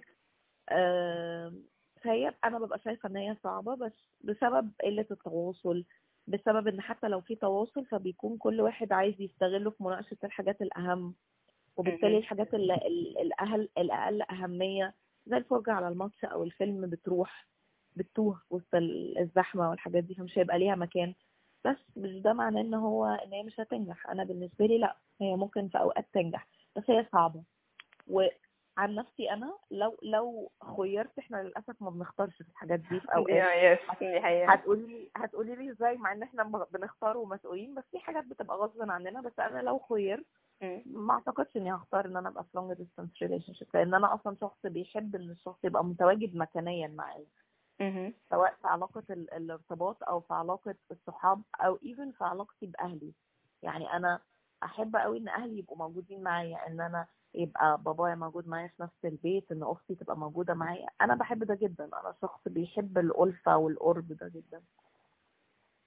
إحنا إحنا بنرجع تاني لحتة الموضوع subjective جدا يعني عارفة كل حد بيحب حاجة فأنت ده بالنسبة لك value مهمة في العلاقات مهم. فبالنسبة لي أنا لو خيرت لأ مش هختار ال long distance relationship بس. آه مش ده مش معناه إن أنا مش شايفة إن هي بتنجح لأ أنا شايفة إن هي ساعات بتنجح okay حلو ده okay آه. أنت رأيك إيه بقى. أنا رأيي بقى في الموضوع حاسة إن الموضوع فتح جوا دماغي حاجات كتير. بس خلينا ناخدهم واحدة واحدة. okay. ال long distance relationship من أهم المشاكل اللي فيها أو المشاكل اللي ظهرت على السطح جوه دماغي إن الطرفين بيكونوا موجودين في مكانين مختلفين فبيتأثروا بحاجات مختلفة فبالتالي التغييرات اللي بتحصل لهم مش قريبة من بعض خالص. يعني خلينا مثلا نتكلم على مثال extreme خلينا okay. مثلا نتكلم عن حد عايش في مصر مثلا وحد عايش في أمريكا أو في أوروبا. فالتغيير اللي بيحصل لك يوميا في الشارع المصري يعني انت أنت دايما بتتغير أنت شخصيتك مش ثابتة. فأنت بتنزل وبت interact مع الناس وبتتعامل وبتشوف سواق الميكروباص وسواق التوك توك وي وي وي. ده كله بيغير دماغك بطريقة معينة. مش هي نفس الطريقة بتاعت شخص مثلا عايش في أوروبا شايف مناظر خضراء شايف بيتكلم مثلا مع ناس بشكل قليل فالمش يعني بي المواصلات بالنسبة له مثلا مش حاجة صعبة قوي إن هو مفيش ضغوط مادية عليه عشان مفيش انهيار للعملة بطبيعة الحال يعني في شوية مشاكل بتظهر آه دي بت بتاخد بالك منها قوي بقى لو أنت في بتشتغل في مكان هو من كذا دولة فأنت بتلاقي. الناس في الدول المختلفة عندهم نوع. يعني عندهم levels من المشاكل مختلفة يعني إحنا كنا بنتكلم مرة حد في meeting وقال لنا والله أنا أنا أنا قاعد بره البيت دلوقتي بالبيجامة عشان عندنا زلزال وهو تقريبا كان عايش في مكان بيحصل فيه زلازل على طول فده من ضمن ال daily life بتاعت يعني ده الحاجات اللي بت... يعني دي الحاجات العادية عندهم. يعني ده, ده ده نوع من أنواع المشاكل ده من نوع نوع من أنواع المشاكل مثلا أنت في مصر مش هتقدر تفهمه خالص. يعني إحنا إحنا بيجي لنا زلزال كل فين وفين. ولما بيجي لنا بنقعد نتريق على تويتر هو. هو انت حسيت بالزلزال آه لا ما حسيتش بيه كده يعني ف. فده ده الشخص ده اتغير بشكل وانت اتغيرت بشكل أنتوا الاتنين مختلفين جدا في التغيير ده ومحتاجين تبقوا واعيين بأن المشاكل المكانية اللي انت فيها مختلفة عن المشاكل المكانية اللي فيها الشخص التاني فده بطبيعة الحال هيعمل اختلاف في الشخصية وش يعني ده هيخليك تتغير في الت... يعني الشخص التاني ده مثلا هيكون مهم بالنسبة له هو بيختار بيت ان هو يبقى بيت مقاوم للزلازل. حتى لو هو طلع في حتة آه ما فيهاش زلازل أصلا. عشان ده جزء من إيه؟ مش في منطقة زلازل. بالظبط عشان ده جزء من إحساسه بالأمان خلاص. يعني ده جزء بيلت ان جوه دماغه كده بإحساسه بالأمان. فالشخص التاني بقى اللي عايش في حتة ما فيهاش زلازل لو جه يحاول يتفه من ده أو يقول له أنت إيه يا معلم اللي أنت حاسس بيه ده؟ ده مش make sense أو ده مش منطقي أو كده. فده مش هيبقى أصح طريقة تتعامل بيها مع ده لأن ده جزء من حياته ده جزء من كينونته ده جزء من منه هو. فمهم بالنسبة لي إن الناس اللي عايشين في أماكن مختلفة ال long distance relationship بيبقوا واعيين قوي بالحاجات اللي بتغير فيهم بشكل مختلف. فيبقى مثلا عارف مثلا أنا وأنا بحكي لك مثلا عن مشكلة الزحمة في مصر إنه أنا بوصف لك الأول ان مصر مكان زحمة القاهرة بالذات مكان زحمة جدا. فأنا لما برجع متعصب من بره أنا برجع متعصب من بره بسبب الكلاكسات اللي أنا عمالة أسمعها. أنت لما بترجع من بره بتكون رايق عشان أنت عايش في مكان هادي. فلما بترجع من بره بتبقى مثلا شايف مكان أخضر بتبقى شايف آه، سمع صوت عصافير كنت بتتعامل مع الطبيعة فأنت بترجع أروق بطبيعه الحال فأنا وأنت مختلفين في الحتة دي فيا ريت نبقى واخدين بالنا. يعني حتى لو مش هنعمل أي حاجة حتى مش هنعمل أي اكشن بس نبقى بس عارفين ما يبقاش فيه الحتة بتاعت هو أنت راجع متضايق ليه؟ هو هو هو هو انت أو التاني يسأله هو انت رايق هو انت رايق قوي كده ليه؟ فنبقى واعيين بالحتة دي. تاني حاجة المشكلة ال... تاني حاجة من مشاكل ال long distance relationship هي حتة ال communication إن زي ما انت قلتي في حاجات بتبقى أهم من حاجات خصوصا لو الناس بتبني أسرة وبيت وكده. فمثلا بيبقى مهم مثلا إن إحنا نتناقش مثلا في مشاكل العيال أو مشاكل الأقساط أو مشاكل العربية. عن إن إحنا مثلا أقول لك والله ده أنا شفت فيلم النهارده وعجبني. دي حقيقة دي حقيقة. البريورتيز بتبقى الأهم مثلا إن أنا أشتكي لك من القسط اللي أنا مش عارفة أدفعه عن إني أقول لك أنا شفت فيلم النهارده وعجبني عشان دي حاجة critical بس إحنا محتاجين وإحنا بنحط ال criticality دي نحط في حسابنا إن إحنا لو فضلنا متجاهلين العلاقة لفترة طويلة العلاقة بتموت. زي ما اتكلمنا في الأول إن النبتة دي محتاجة إن هي تتسقي. فعشان أنا مثلا مسافر فأنا مثلا مش هسقيها كل يوم هسقيها كل يومين ثلاثة النبتة يعني لازم أقبل النبتة هتكون أضعف شوية. بس لو أنا ما سقيتهاش خالص يعني لو إحنا خلاص بقى كل كلامنا بقى إن إحنا نتكلم عن القروض والشقة ومشاكل العيال وبس كده فده معناه إن العلاقة بينا ما بقتش موجودة. إحنا ما بقيناش في علاقة anymore. أنا ما بقيتش أعرف عنك حاجة وأنت ما بقيتش تعرف عني حاجة. أنا ما أعرفش إيه الفيلم اللي أنت لما بتحبه لما بتتفرج عليه تبقى مبسوط. وانت ما تعرفش إيه الاغنية اللي أنا بحبها. وإحنا بقينا تكنيكالي إحنا ما احناش في علاقة. إحنا في علاقة مختلفة تماما عن نوع العلاقة اللي إحنا فيها. إحنا ما بقيناش في علاقة شخصية anymore بقينا في علاقة professional قوي زي علاقتك بزمايلك في الشغل. لو ال task دي اتسلمت ال task دي مش عارف حصل فيها إيه كده. محتاجين برضه نبقى واعيين ان إحنا نحط وقت ومجهود في ان إحنا نتعرف على بعض كبني آدمين. اللي هو أنا كإنسان بعمل كذا. كنت شفت اتنين كانوا في علاقة long distance وكانوا كمان آه، توقيت التوقيت بتاعهم مختلف عن بعض. بالظبط. فكان فكان يعني كان بالنسبة لي كارثه إزاي إزاي حد يبقى في علاقة زي دي؟ بس لاحظت إن هما بيعملوا حاجة ظريفة قوي بالنسبة لي. اولا هما بيستخدموا الشات بتاعهم كأنه آه يعني هي طبعا البنت ما حكتش كل حاجة بس كأنه يعني اللي فهمت من كلامها كأنه مساحة فكرية للحديث. بواتيفر شكل الحديث إيه فهي مثلا يعني كان الولد كان مصور لها محشي هو تقريبا كان عايش في أمريكا ولقى محل مصري كان فيه محشي. فهو مثلا مصور لها المحشي مثلا مش عارف الساعة كام وهي كانت نايمة فلما صحت شافته بقى وشافت افكار عن المحشي وبصي أنا عملت إيه وبتاع. فأنا كنت شايفة إن دي حاجة لطيفة لأن لأن الناس غالبا بتتجاهل إن هم يشيروا حاجات زي دي أو بيقولوا ما هي هتحس إنها عبيط. أو هي بتقول ما دي حاجة تافهة مش لازم نتكلم فيها. لا الحاجات التافهة الصغننة الحلوة دي هي اللي بتخلق أصلا علاقات وبتخلينا حلوين مع بعض وبتخلينا هادين ناحية بعض وكده. فنهتم نهتم إن إحنا نخلق مساحة حتى لو مش هتكون بيرفكت يعني مثلا أنا أفترض إن هم أكيد ما كانوش مبسوطين بحته اختلاف التوقيت دي وإن هم مش عارفين يتقابلوا كتير. بس هم اتحايلوا عليها شوية. بحتة إنه قشطة هنتكلم على الماسنجر مثلا أو على الواتساب. أنا لما أنت تبقى نايم هبعت لك كل اللي أنا بفكر فيه وأنت لما لما, تصحى على طول. والعكس. ف... فده هيخلق شوية من ال intimacy اللي هو أنا هبقى okay أنا الشخص ده أنا بشارك معاه intimate feeling و intimate أفكار وكده. آه... في حتة برضه إن الاثنين عايشين في مكانين مختلفين ف tricky قوي إن هما بيبقوا بي grow apart from each other. Apart يعني بيبقوا يعني هما الاتنين بينموا بشكل بعيد عن بعض. ده ممكن يحصل وأنت قاعد مع شخص في نفس المكان عادي. بس احتمالية okay. إنه يحصل وأنت في في علاقة long distance أعلى لأن زي ما قلت الحاجات بتغير فيك بشكل مختلف. ف... فأنت آه يعني أنت في اتنين بيبقوا عايشين مع بعض في البيت في نفس البيت. وهم أصلا طول الوقت بي grow apart from each other. الاتنين الاتنين بي... بينفصلوا عن بعض. بس ده بيبقى احتماليته أعلى جدا في ال long distance relationship فمهم كل شوية كده نقف واللي هو ن assess كده هو إحنا هو إحنا أهدافنا إيه هو إحنا ال values بتاعتنا لسه واحدة ولا لأ؟ هو إحنا يعني اللي اللي أنت كنت قلتي عليها اللي هي ال mindful في العلاقات أوكي. اللي هو هو الشخص ده لسه الشخص اللي أنا عاوزه ولا إحنا اتغيرنا؟ وهل التغيير يعني إحنا أكيد بنتغير كل شوية بس هل التغيير ده إحنا قريبين من بعض ولا نبعد عن بعض؟ وهل بنبعد بشكل يعني في أكيد مش طول الوقت هن هن هنجو طول الوقت قريب من بعض. أحيانا هنجو بعيد عن بعض شوية. فهل ده في المساحة الآمنة بالنسبة لي إن أنا قشطة مش حاسس بالتهديد ولا لأ؟ أنا حاسس بالتهديد أنت بتبعد جدا وأنا حاسس إن العلاقة دي تنتهي وكده. أم... إيه تاني في العلاقات اللونج ديستنس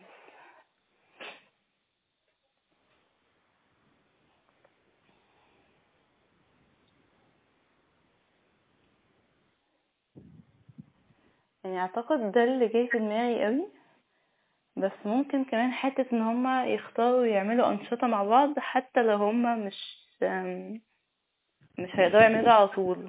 يعني في المثال اللي كنت بحكيه مثلا بتاع صاحبتي اللي كانت يعني التوقيتات مختلفة فهم ممكن يختاروا مثلا ساعتين overlap في التوقيت يتفرجوا فيها على فيلم كل شهر. يعني يعني النشاطات اللي بنعملها مع بعض بتخلق ما بيننا intimacy جامدة. آه طبعا بتبقى أقل بكتير لو انت مش في نفس المكان بس هي still بتكون ليها فايدة حتى لو انت مش في نفس المكان.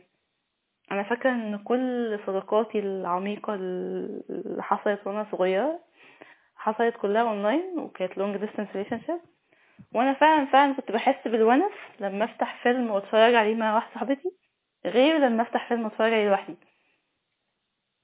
يعني دي كانت فعلا كانت كانت feature كده بالنسبة لي اللي هو يا نهار أبيض أنا في في بني آدم يهتم لأمري على الناحية التانية من الكوكب عادي مش مشكلة. أم...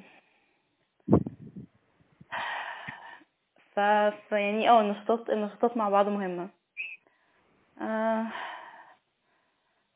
وأخيرا وليس أخيرا إن إحنا نقبل يعني أنا عمالة مخي يفكر في الموضوع إن إحنا نقبل إن إن المسافة اللي ما بيننا هتأثر على العلاقة بطبيعة الحال وإن العلاقة مش هتبقى شكلها شبه العلاقات ال- ال- اللي مش long distance لأن هي هي long distance فإحنا لازم نقبل بده أول حاجة.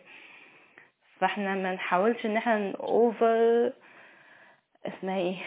over compensate إن هي long distance اللي هو مثلا إحنا مثلا عشان إحنا بعيد قوي فنحاول إن إحنا نتكلم طول الوقت. فيبقى ده ضاغط علينا إحنا الاتنين أصلا ان إحنا نتكلم طول الوقت. ف... فده هي... ده هيعمل نتائج عكسية. ده هيخليكم أنتوا الاتنين عاوزين تهربوا من العلاقة بأي شكل. نقبل إن إحنا في علاقة long distance فطبيعي إن إحنا مش هنبقى متاحين طول الوقت. طبيعي إن في حاجات مش هنعرف نبقى فيها جنب بعض.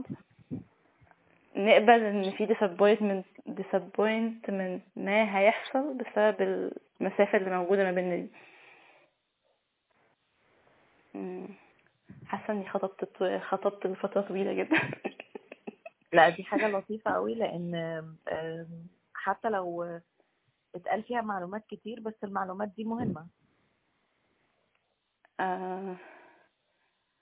يعني بعدين ده البودكاست بتاعنا صح؟ براحتك زي ما. إحنا آه، مفيش مشكلة I'm kind of expert في الموضوع لأن كل أصحابي وإحنا وأنا صغيرة ما كنتش ما كنتش في مكان أقدر أكون فيه صداقات على أرض الواقع فكان معظم اصحابي فعلا إحنا كنا long distance بغباء يعني في صحاب كانوا من دول تانية أصلا. ف... فعارفة اللي هو لأ تعالوا لي ده ال long distance مهم. فشخ بس يعني أنا لو لما بيرجع بيا الزمن لأ أنا I'd rather اصحابي دول يعني يفضلوا موجودين إن إحنا حتى العلاقة تفضل long distance عن اني اكون في نفس اللي أنا كنت فيه ده وأنا لوحدي. يعني لأ يعني it's better to have someone يعني. دي حقيقة. Yeah. نقدر الجملة اللي انت قلتيها دي نختم بيها كلامنا. It's better to have someone. Yes. Yes. حلقة العلاقات حلقة آه، طويلة جدا. دي حقيقة. آه، بس قلنا فيها حاجات مهمة. أنا ممتنة حقيقي للحلقة دي. آه، من وقت كتابة السكريبت لحد والتحضير لحد التسجيل. مبسوطة إن إحنا اتكلمنا في حاجات كتير. أتمنى إن هي تعجب الناس. وأتمنى برضو أقول تاني إن إن كل حد من اللي بيسمعنا أو أي حد في الدنيا يحظى ولو على الأقل بعلاقة واحدة فعالة في حياته. Yes. إنه it's better to have someone but someone اللي هو بيحقق لك الحاجات اللي أنت عاوزها مش أي someone وخلاص. بالظبط أه لا. نو مور اي اي اي someone ما ترمرمش لو سمحت. أو مش شرط ما ترمرمش بس ما تاخدش نكتة بتجيب لك حساسية. صح معاكي حق فعلا. يعني أه. يعني ما تاخدش ناس مش مناسبين ليك يعني هما ممكن مناسبين عادي بس مش مناسبين ليك. بالظبط. طيب ترشيحاتنا للحلقة دي آه، عندنا حاجات لطيفة قوي. عندنا كتاب علاقات خطرة ولا بطعم الفلامينكو لدكتور محمد طه. عندنا آه، كتاب reinventing your life لجانيت كلوسكو وجيري آه، جيفري يونغ. هنكتب الحلقات دي الحاجات دي كلها. وعندنا عندنا فيلم Eternal Sunshine of the Spotless Mind لجيم كاري وكيت وينسلت عندنا فيلم Life Itself وعندنا مسلسل The Good Place. والأغنية بتاعتنا بتاعت الحلقة بتاعت النهاردة هو تتر مسلسل تغيير جو لأمير عيد. آه، إهداء ليكم كلكم وإهداء لينا أنا وإيمان على آه، الحلقة الجميلة دي. طبطبة بعد الحلقة التقيلة دي. جدا. اللي هو طيب يعني عارفة اللي هو إحنا خلاص بقى خلصنا الشغل إن ناخد بقى ناخد break كده ونشرب عصير ونسمع music وكده يعني. بالظبط. آه، تصبحوا على خير واستنونا في الحلقة الجاية من بودكاست. اتنين رغايين أنا بغني من حاجات قديمة جواي بجري ومش شايف بكرة وعيني فيها فايق اللي فات عمره ما مات. إحنا بس اللي بنموت. أنا بجري والسنين بتجري معايا. أنا بجري والحنين عايش جواي أنا بيني وبيني مسافات. اتنين عن بعض غراب.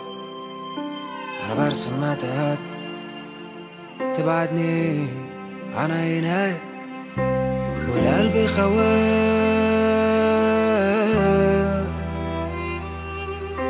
مع كل خطوة دايما في حيرة. والعقل شواف.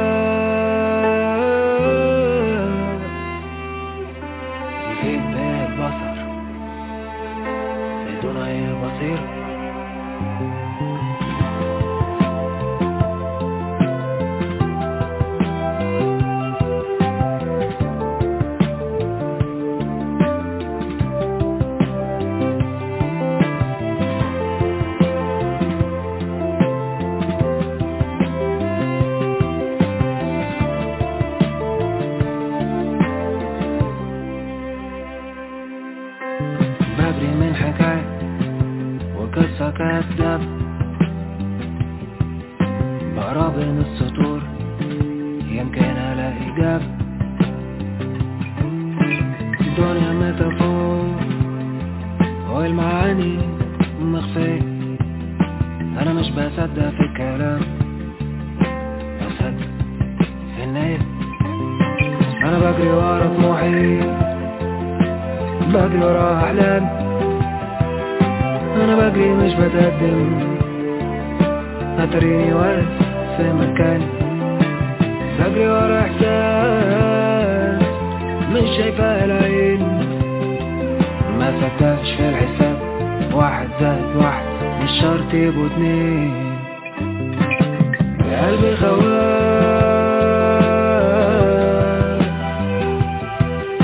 مع كل خطوة. دايما في حيرة. والعالي شواف